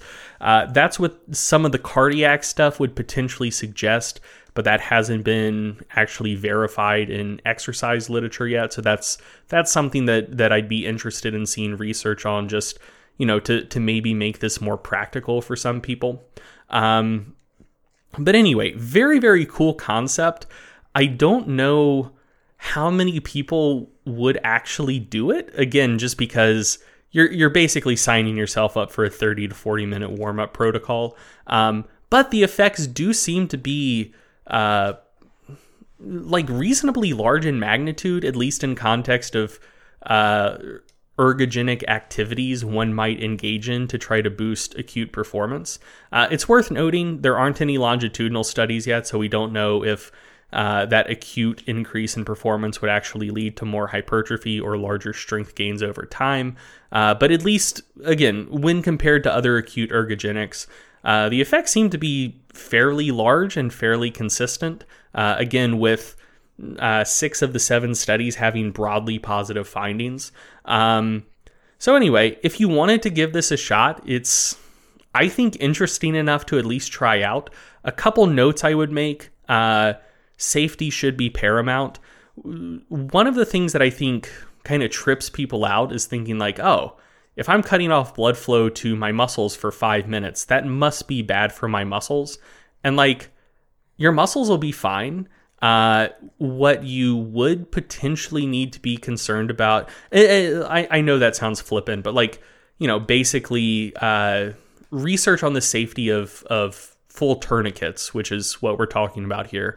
Um, that that's mostly looking at like you know if you get shot or have like a major injury to a limb, uh, and a medic has to put you in a tourniquet before you can actually get um, you know uh, like a, a, medical procedure done on you. Um, how long can you have a tourniquet before the tourniquet is is likely to harm you more than the blood loss will? Uh, and you, you can actually keep a tourniquet on for, for quite a long period of time before you need to worry about damage to your muscles. Um, so when we're talking about five minute bouts of uh, full occlusion, that that should be perfectly fine for your muscles. What you would need to worry about is potential nerve damage. Um, so in general, that shouldn't be that much of a concern. The two ways you could get in trouble is if you have your your knee wraps or if you do have a tourniquet, your tourniquet um, very inappropriately tight. So like you do need to get it pretty tight to occlude arterial blood flow, but if you go way tighter than is necessary, you can put too much pressure on a nerve uh, and and potentially damage it. The other thing you need to look out for is if the device, whatever it is that you're using to occlude blood flow to a limb, if it's too thin, that is basically putting more pounds per square inch on the nerves that it's passing over. Um, so, like, if, if you use knee wraps, you should be fine. But if you use like one of those thin elastic exercise bands, you might get yourself into trouble. Um, and uh, basically, like, if your if your nerves aren't happy, they're probably going to tell you. Like, you might feel some shooting pain, you might feel numbness, you might feel tingling. If you get any nerve related symptom like that, stop. Um, and at minimum, try rewrapping and rewrapping a bit looser. Uh, and if you're, you know, somewhat conservatively wired, eh, just stop. You know, uh, this this isn't the type of thing that's going to make a night and day difference in your training. Um, but anyway, th- that's just a safety precaution if you do want to give this a shot. But uh, yeah, I mean, it's I, I think a really, really interesting thing. Um, oh, a, a couple things worth noting. I haven't talked about mechanisms yet. The the full accounting of the mechanisms by which ischemic preconditioning would improve exercise performance. Uh, we don't have that yet, but some of the known mechanisms by which it works uh, is one things related to to uh, nitric oxide signaling. So you uh, you put a limb in ischemia, and then uh, once you allow it to reperfuse, you have a, a pretty big uptick in nitric oxide signaling. Um, a lot of vasodilation, increased blood flow to the tissue. Another thing you get um, is adenosine receptor activation, which um, has like a, a host of downstream effects that is thought to be the way by which caffeine exerts its ergogenic effects on exercise. Uh, so basically, it's it's kind of like a caffeine supplement and like a quote unquote pump supplement all rolled into one. Um, which I think is kind of neat. The the adenosine though would be acting locally, correct? Uh, yeah, yeah, because normally like the, the majority of what is going on with adenosine and caffeine is centrally mediated, so that's an important thing to, to to clarify. Well, don't don't people also think that some of the local effects of caffeine are due to um, like calcium related effects downstream of adenosine signaling? Absolutely, yeah, and there there is some really fascinating work in uh, tetraplegic mm-hmm. individuals with caffeine showing that there there does seem to be uh, effects on muscle activity uh, and muscle contractile function that is fully separated from mm-hmm. from the central nervous system. But I just wanted to to clarify it, that people are not going to get any of the central effects that they associate with caffeine. No, yeah, yeah. So, so it's not like they're going to have increased alertness and, yeah. and, wakefulness or anything like that. Yeah, yeah. That that's uh, a, a, very good caveat. Uh, it it might have similar local effects in the muscle to caffeine, but not not the same central effects caffeine would. Um, and the third mechanism by which it might exert an effect is just like a general increase in mitochondrial efficiency due to uh, some pretty gnarly mechanisms that you probably don't care about unless you're really into biochem. Um, so I won't bore you with them. But but basically there are some known mechanisms by which it exerts its effect, but we we don't know all of the potential mechanisms yet. But yeah, anyway, I, I think it's uh, you know th- there's some mechanistic underpinnings for it, and there is a grow a small but growing overall quite positive and consistent body of literature in mostly trained subjects finding uh, you know fairly notable acute effects on uh, volume tolerance and fatigability during training. So uh, yeah if you wanted to give it a shot this is one of the more promising ergogenic interventions that that we've been seeing in the literature recently that's fascinating stuff, and I'm very I'm very proud of you because, as you and I both know, we record with a team of lawyers in the room, and they were really nodding in approval when you mentioned all the stuff about safety. I, I like that. So. obviously, this is safe enough to be justifiably done in lab based settings, but of course, the underlying assumption is that you're applying it correctly. So, if you are going to try this, make sure that you are being really careful about making sure you're doing it the right way. Yes. Um, but yeah, the, the, lawyers were really loving that, so that's good. Sick. Um, okay, so we're relatively short on time. I do want to address a few pretty practical Q and A questions. Um, you know, just to kind of, I want to make sure that we cover several different topics in the uh, in the episode. So uh, just a nice little rapid fire Q and A segment here, while, where I'm going to answer a couple uh, practical questions. But Greg, please feel free to chime in. Some of these, I think you'll have some uh, some input, some feedback on them. Uh, so the first one, the first two actually, are from Benjamin Siciliano.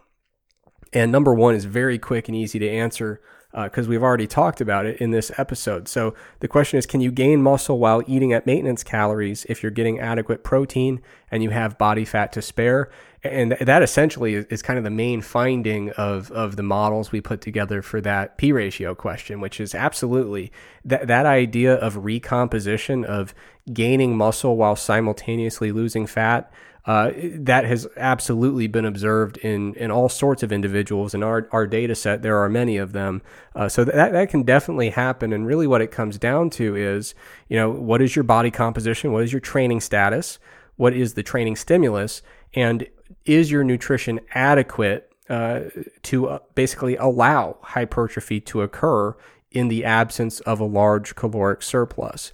And in many cases, that is, uh, you know, there, there are all sorts of inst- instances where that can be observed. So, someone with a little bit more body fat to lose at the beginning, uh, you know, they're they've got a great training stimulus that, based on their training status, is adequate to induce uh, hypertrophy. They've got all their, uh, you know, they, they've got all the nutrition they need to support muscle growth, despite the fact that they might be eating at maintenance or even a little bit below maintenance. So, absolutely, that is possible. Now, this question I think is fun. This this one is also from Benjamin. Do you think that new lifters might be better off by initially avoiding an evidence-based approach to training and nutrition? In other words, could dreamer bulks, bro splits, ego lifting, and, and things like that confer some physiological and psychological adaptation, adaptations that science just doesn't understand yet.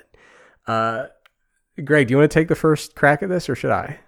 Uh, I, I can take a crack at this. Yeah, I'm interested in your perspective here. Uh, yeah, I mean, so the first thing I'll note is that, uh, I think it kind of depends on what your definition of quote unquote evidence based is.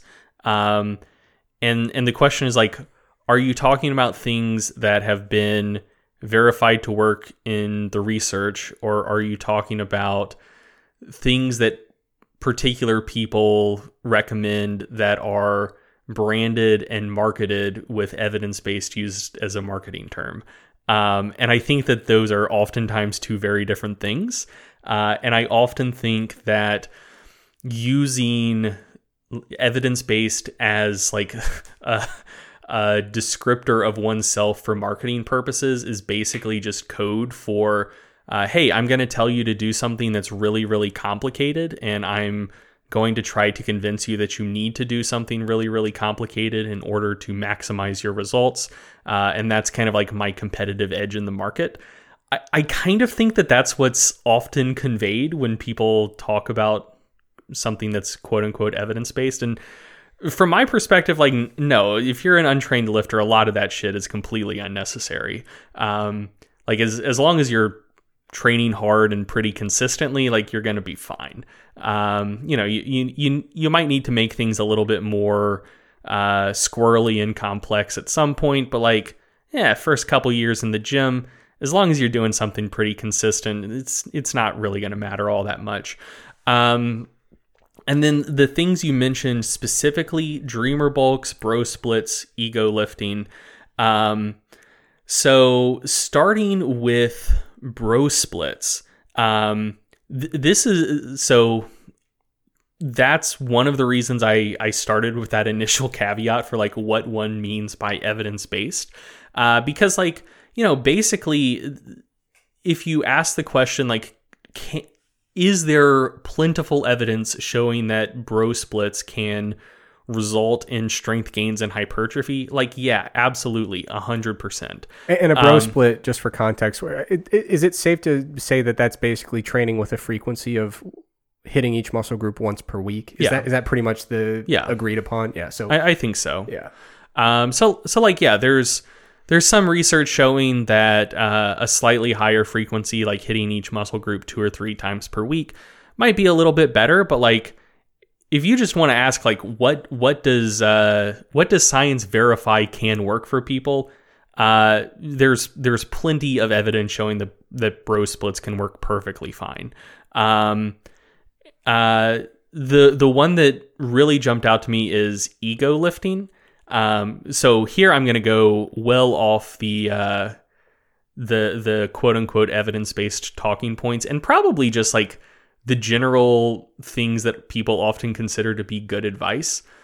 I'm I'm a pretty big fan of ego lifting, I gotta say. um, so I guess it kind of depends on like what one means by ego lifting. So uh, if if you're talking about like you know letting your form absolutely go to shit or like cutting your reps to allow you to lift more weight, like, you know, half squatting, um, reversing your bench presses like four inches off your chest or something like that. Like, eh, yeah, I, am not a big fan of that version of ego lifting. Um, but I, I think oftentimes what people refer to as ego lifting is like, ah, like that person's pushing themselves too hard. Uh, and like, I don't know, dog. I, I think that's generally fine. Uh, I don't think humans are made of glass. I don't think you're fragile.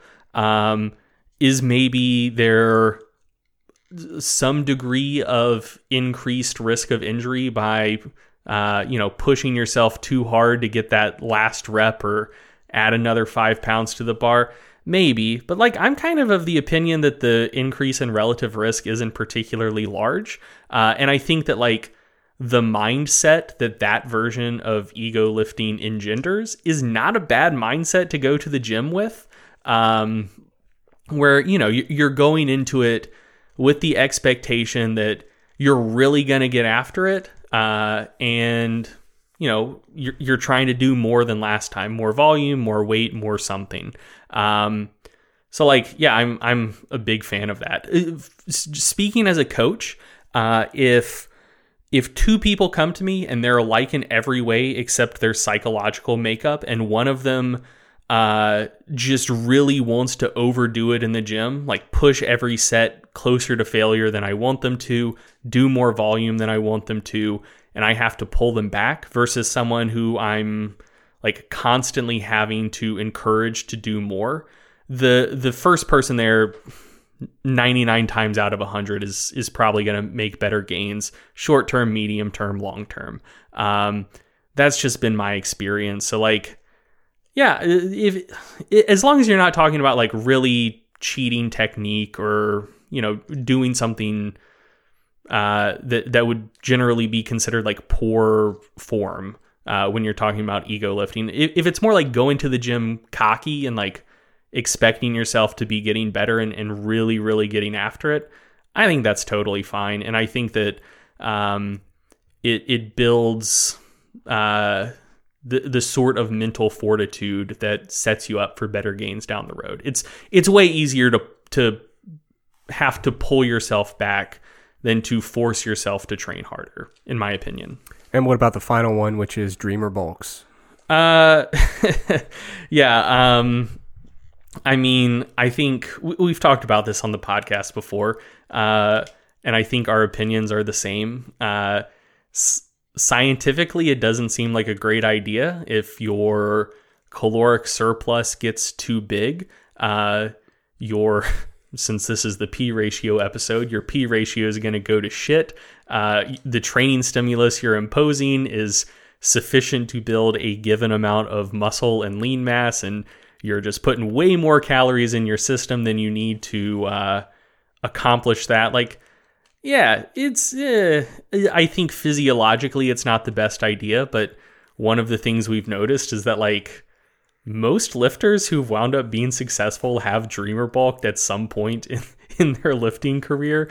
Uh, and and I think like so I think the value of a dreamer bulk is really for people who are starting to feel like they're stagnating. I, I, I think that it does help a lot of people like break through that initial plateau and realize for themselves that they can make it to like the, the quote unquote next level. Um, like I experienced that. I uh, so the first powerlifting meet I did, uh, I competed at 165. Uh, and then, you know, just from touching weights, I, I naturally built some muscle, filled out the 181 class, uh, and just kind of stuck around the 181 class for a while and initially made some gains and then eventually like hit a wall pretty hard. Um, and I, I was thinking like, oh man, like maybe I'm not as cut out for this whole powerlifting thing as I thought I was. Uh, I've only been really, really training seriously for maybe about a year, and like I'm already hitting a wall pretty hard. This is not good.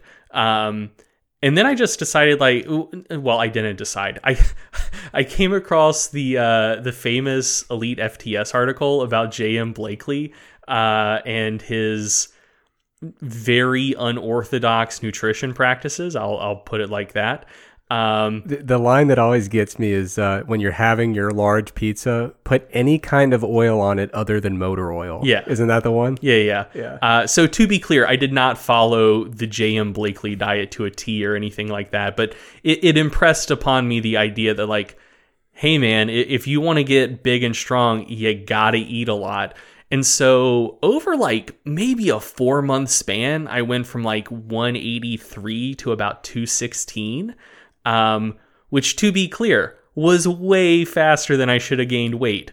But uh, I way broke through those plateaus I had. Like I came out way stronger on the other side, and it made me realize like, hey, th- these numbers that I thought uh, might be around where I'd stick for a while. Uh, no, like I, I had way more in my tank than I thought I did, and, and that kind of opened up the idea in my head, like, h- how much further can I go? So it, it it did kind of like unlock that in me mentally via helping me get past that first um, somewhat demotivating plateau I found myself in. Could I have done the same thing by, uh, you know, overeating to a smaller degree and not dreamer bulking? I'm sure I could have, absolutely. Um, but also, like, I don't know, dog. I was 16 uh, and didn't know anything about nutrition.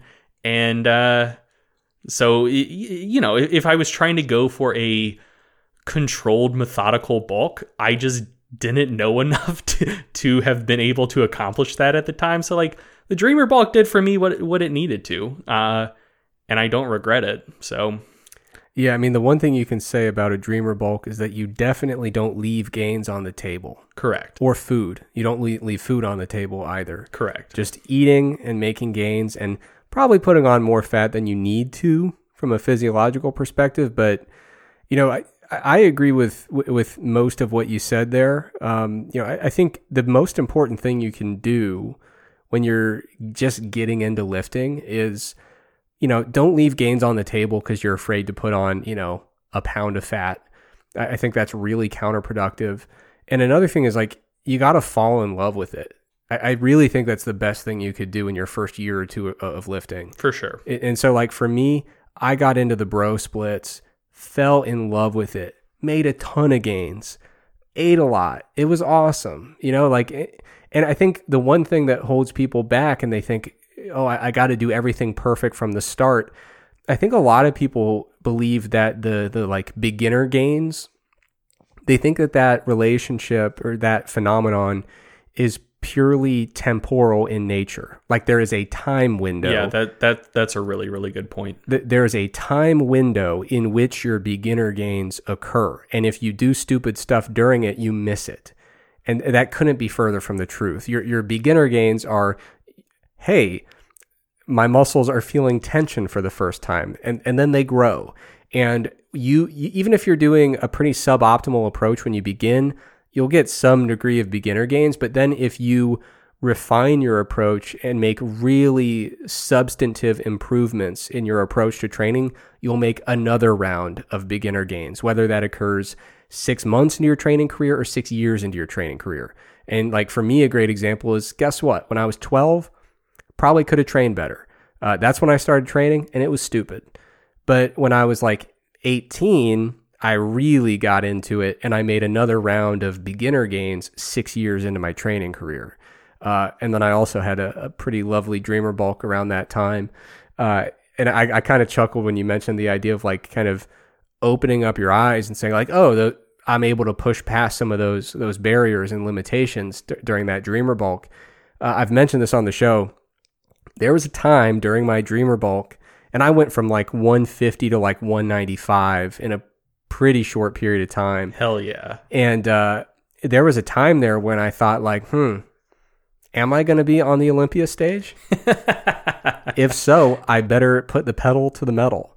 And uh, yeah, I mean, uh, I mean, there was times there where I was, you know, squatting heavy and hard four days a week for months on end, and like, if you're not ego lifting to get through that, what is wrong with you?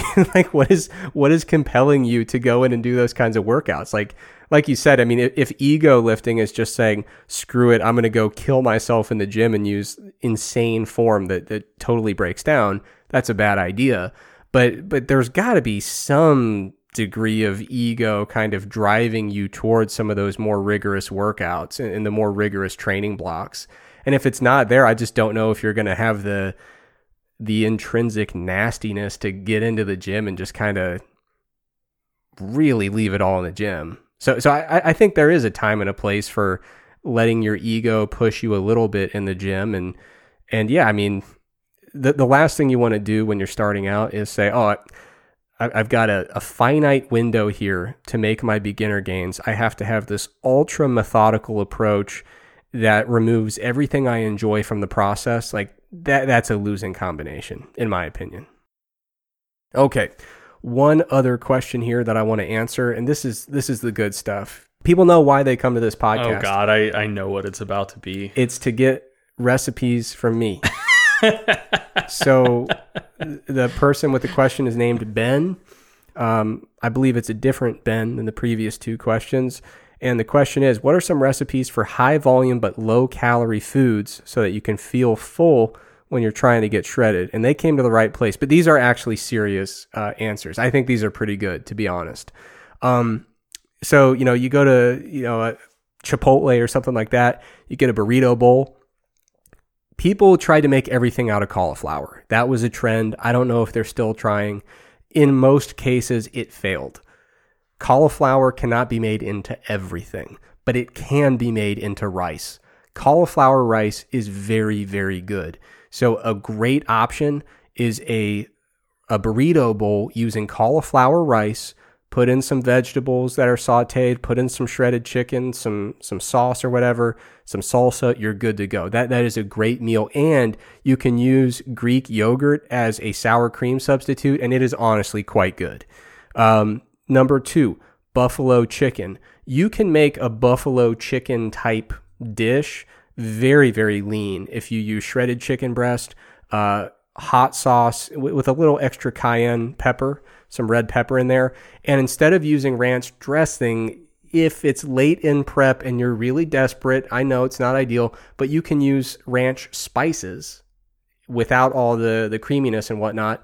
Uh, and you can get pretty close with some good buffalo chicken with, with that combination of ingredients. It's not perfect, but you're hungry anyway. You're going to love it. Uh, a nice simple meal is chicken breast with uh, just a little bit of Italian dressing, and then I think it's called California veggie mix, but basically that's what they call it at, at the grocery store on the bag. But it's just uh, broccoli, cauliflower, and carrots kind of chopped up. Very basic, but that's a really nice. I, that's a meal that got me through some hard times when I was, you know, doing some bodybuilding stuff. Egg white omelet with veggies, you can never go wrong. That that's a great option. Uh, lean beef with broccoli and soy sauce. Very lean meal that that is quite delicious. Um, you can make yogurt out of uh, Greek yogurt with some PB2 peanut butter and some uh, sugar-free chocolate pudding mix. Mix that all up. It's a really nice kind of peanut butter chocolate pudding substitute. And if you want to drizzle some sugar free chocolate syrup on top, you can do that. It's really not bad. And then finally, this is my most controversial one. I saved it for last. This was a really good thing at first, and then I got carried away. I flew a little too close to the sun. I'll admit that. But you do oats, you cook the oats the way you normally do, make them a little bit more runny than you normally would. And then you mix in uh, pumpkin puree, so you've got this kind of oat pumpkin mixture. You put in pumpkin spice and Splenda. That is delicious. I haven't gone off the rails yet. That is very good. Now, I was eating that during a a pretty serious diet and the calories had to come from somewhere. And I admit I made some mistakes. It was an error in judgment. But I started just kind of phasing out the oats. and and then one day I looked down and I was like, oh my God, I'm just eating pumpkin puree at this point. Uh, so that that one got a little bit away from me. But but honestly, if you've got enough calories to to get some of the oats in the mix there, that's a pretty solid meal. Uh, really good fall flavor. You know, you could trick yourself into believing that you're eating pumpkin pie. Uh, so so that's some good stuff. If I could just add one uh, very simple addition you could make uh, if you're making anything with ground beef, uh, if so, I mean, you could you could shred cabbage yourself if you have way too much time on your hands, uh, or you can just get bags of uh, coleslaw veggies at the store. So just like pre-shredded, generally cabbage and like maybe a little carrot. Uh, but really, the cabbage is what you're looking for, just like sh- pre shredded cabbage. Uh, if you toss some shredded cabbage in with any ground beef dish that you're that you're cooking, uh, all the way up to like a one to one ratio, you can basically double the volume of what you'll be consuming. Um, it doesn't affect the taste or texture all that much. It does certainly impart some flavor of cabbage, which I personally tend to like. If you don't like cabbage, uh, tough luck. This tip's not for you. Uh, but yeah, you can you can come pretty close to like doubling the volume of any ground beef thing you're making by uh, by tossing some shredded cabbage in. Uh, and I I personally find it quite good. Uh, even if I'm not trying to stretch calories, like I just like it. it tastes it tastes nice in my opinion. Yeah, and, and I've mentioned my on the topic of coleslaw. I've mentioned my low calorie coleslaw recipe before, and it's it's actually good. It, it's just uh, the the shredded pre made uh, you know cabbage and carrot mix, and you put in some Greek yogurt. You put in a little bit of Splenda. You put in a little bit of Dijon mustard. Mix it all together. It's good stuff. It's really good. Um, okay, you you weren't horrified by my uh, by my contribution, so I'm gonna call that a win. No, those. Uh, I mean, you you know how I feel about you just eating pumpkin puree. Yeah. Uh, but but everything else you mentioned, um, those are those are perfectly reasonable things to eat when calories are really tight. Nice. All right. So to play us out, uh, we, we've both got a little something. For me, it's a realization that I, I'm ashamed that I didn't know this all along. Um, so a couple years ago. So this year in the New Year's episode, we didn't really talk about smart goals much because I was just like, you know what? I'm more focused on building some habits and I don't want to make it ultra specific and super quantified. I don't want it I don't want the goal to be that regimented. I just want to build some good habits. And that's been working really well. But in a prior episode around New Year's time, we talked I talked about SMART goals and I didn't know the origin of where SMART goals came from.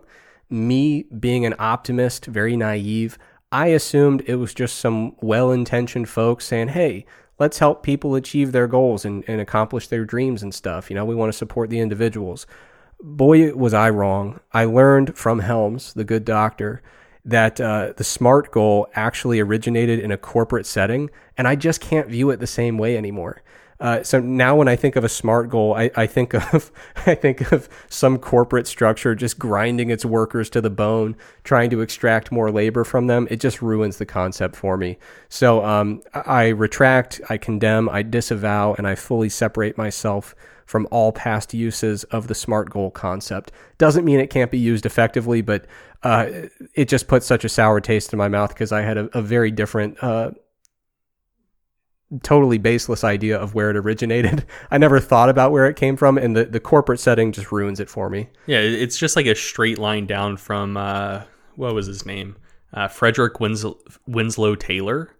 Like the the idea of Taylorism, like man, humans are these organic beings, but like we're currently in the middle of the second industrial revolution. What if humans were machines and we could squeeze every last bit of efficiency out of them to make our uh, production lines work a little faster. Um, yeah, just uh, just really bleak, dehumanizing shit. Yeah, and and the you've probably heard the SMART goal acronym used several different ways, like uh, different things kind of inserted for for the acronym, and I think a lot of that is because it it is originally for a corporate setting where some of the original acronym terms just don't make sense. Like like the A is assignable, and like for most people that that just doesn't make sense. So they kind of adapted it to make it this like, hey, use a smart goal for your behavior change model, and it's like ah, it just ruins it for me.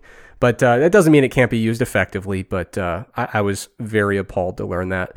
Uh, but Greg, what do you got to uh, to play us out here? Uh, yeah, so to to stay on the topic of cooking, um, one of the things I've been really getting into recently is making flavor pastes, uh, which is more appetizing than it sounds. basically all you do is you get a mix of fleshy vegetables, so uh, things like onions, peppers, tomatoes, carrots, celery. Um, some mix of those things depending on what what type of paste you're trying to make, uh, what general vibe you're going for. Uh, so you start with some fleshy vegetables, some spices, and some herbs. Uh, you start by just uh, roughly chopping everything and throwing it all in a blender or food processor until you're dealing with a relatively homogeneous liquid, I guess. Uh, and you pour all of it, the liquid, the the bits of of plant matter, all of it uh, into a nonstick pan with a little bit of fat in it, and you start it over high heat. Um, and to start with, you're just trying to get most of the liquid out. Once, uh, I, I would say, once the liquid has reduced by uh, between half to two thirds, give or take. Uh, you want to kick the volume down to low, medium, low, uh, basically a temperature where nothing is going to burn uh, before you have a chance to really tend to it. And then you just stand there and uh, and just keep stirring and stirring. Great time to put something on TV to watch as you mindlessly stir your pan. Uh, good time to put on a podcast, maybe even this podcast, prior episodes. We have a great back catalog. Uh, just a suggestion. And you just keep stirring until uh, virtually all of the water is gone.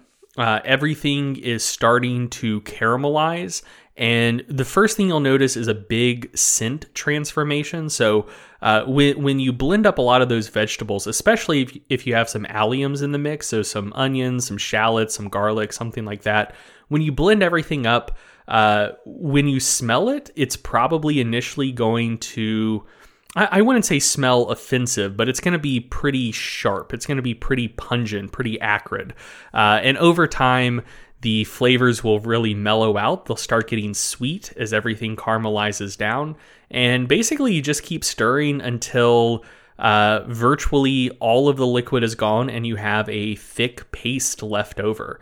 Um, basically, you know you're getting close when bubbles stop and there's just kind of like a bit of a hissing and just like a, a uniform like sheet of steam coming up out of the pan, but it's it's gotten too viscous to actually bubble anymore. Uh, that's when you know you're getting pretty close.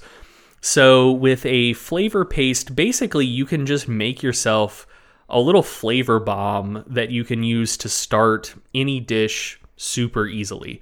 Um, and so like th- this is going to take I'm not going to lie to you. You're probably going to be standing over a pan stirring it for the better part of an hour, if not over an hour. Um, so there there is some time investment on the front end, but then you have just this beautiful paste that uh, carries you know 90% of the flavor that you might want to put into a dish moving forward. So it it makes cooking so much easier and more efficient until you run out of it. And you know you you can. Uh, go with different pastes with generally different vibes for different dishes. So uh, currently we have uh, some Indian inspired uh, Indian inspired paste uh, in the in the fridge. So um, the base is tomatoes, onions, garlic. Uh, red peppers, cumin, coriander, cardamom, mustard seeds, cinnamon, and allspice uh, and maybe some other things I'm forgetting, but th- those were the big ones. Uh, simmered it down, and it's just a, a great uh, red curry paste. And I made the best goddamn pot of lentils I've ever had in my life with this stuff. Um, and and the really good thing about it is it's like you can you can make it in bulk. Um, since the first part of it you're doing over high heat, like the amount to make uh, like four dinners worth of paste versus versus like a dozen is basically the same because like a lot of what you're trying to do is get the water out and you can do that pretty quickly over high heat.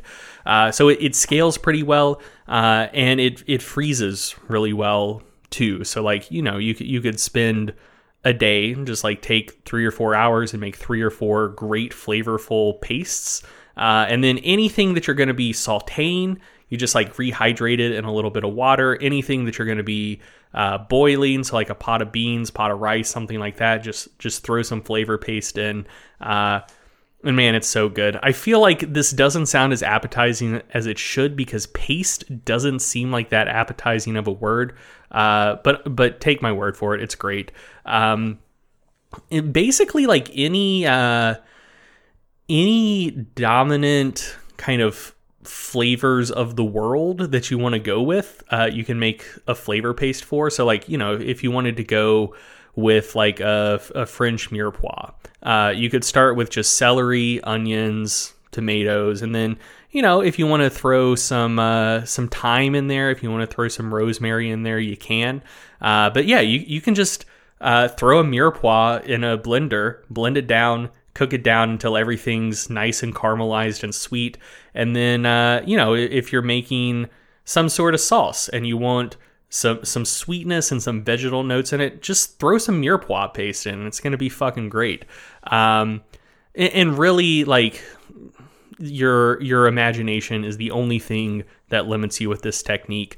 Uh, and I think the beauty of it is it's really hard to go wrong because once you cook it down enough and everything caramelizes, even if you don't end up hitting the flavor profile that you're aiming at, it's still going to be delicious. Like it's it's very very hard to screw up. I think the only way you could screw it up is if you just happen to get it way way way too spicy.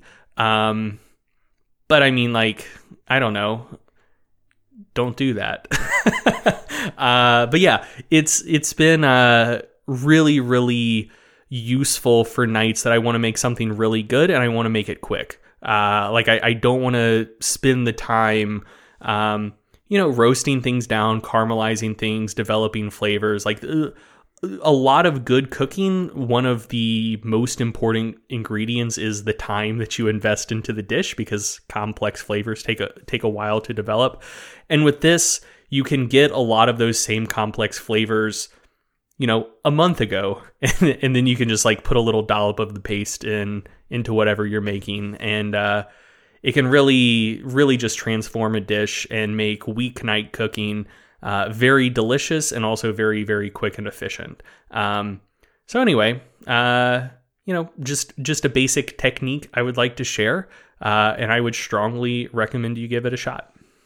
All right. Uh, so that does it for this episode. And as we mentioned earlier, we are going to take a little podcast break. Uh, but during that break, we will still exist virtually in the Stronger by Science Facebook group uh, and in our subreddit. And of course, we will still be sending out research review emails and stuff like that. So make sure you join uh, the Facebook group and the subreddit. I'm going to link both of those in the show notes. And uh, until we're back from our break, we'll be happy to stay in touch with everybody there. So, uh, yeah, we'll be back eventually, but in the meantime, we'll see you on the internet. Thank you for listening to the Stronger by Science podcast. If you enjoyed the podcast, be sure to sign up for our free newsletter to get concise breakdowns of relevant research, as well as 28 free training programs for all skill levels and all schedules. We hate spam just as much as you do, so we'll only email you when we have something really interesting to share with you. You can sign up for the free newsletter at strongerbyscience.com slash newsletter, or just go to the Stronger by Science homepage and click the free programs button at the top. If you want to join in on the Stronger by Science podcast conversation, be sure to check out our Facebook group and our subreddit. The links for both are provided in the description of today's episode. Finally, please remember that we are not medical doctors or registered dietitians. So, before you make any changes to your exercise or nutrition habits, be sure to check with a qualified healthcare professional. Once again, thank you for listening, and we will be back soon with another episode of the Stronger by Science podcast.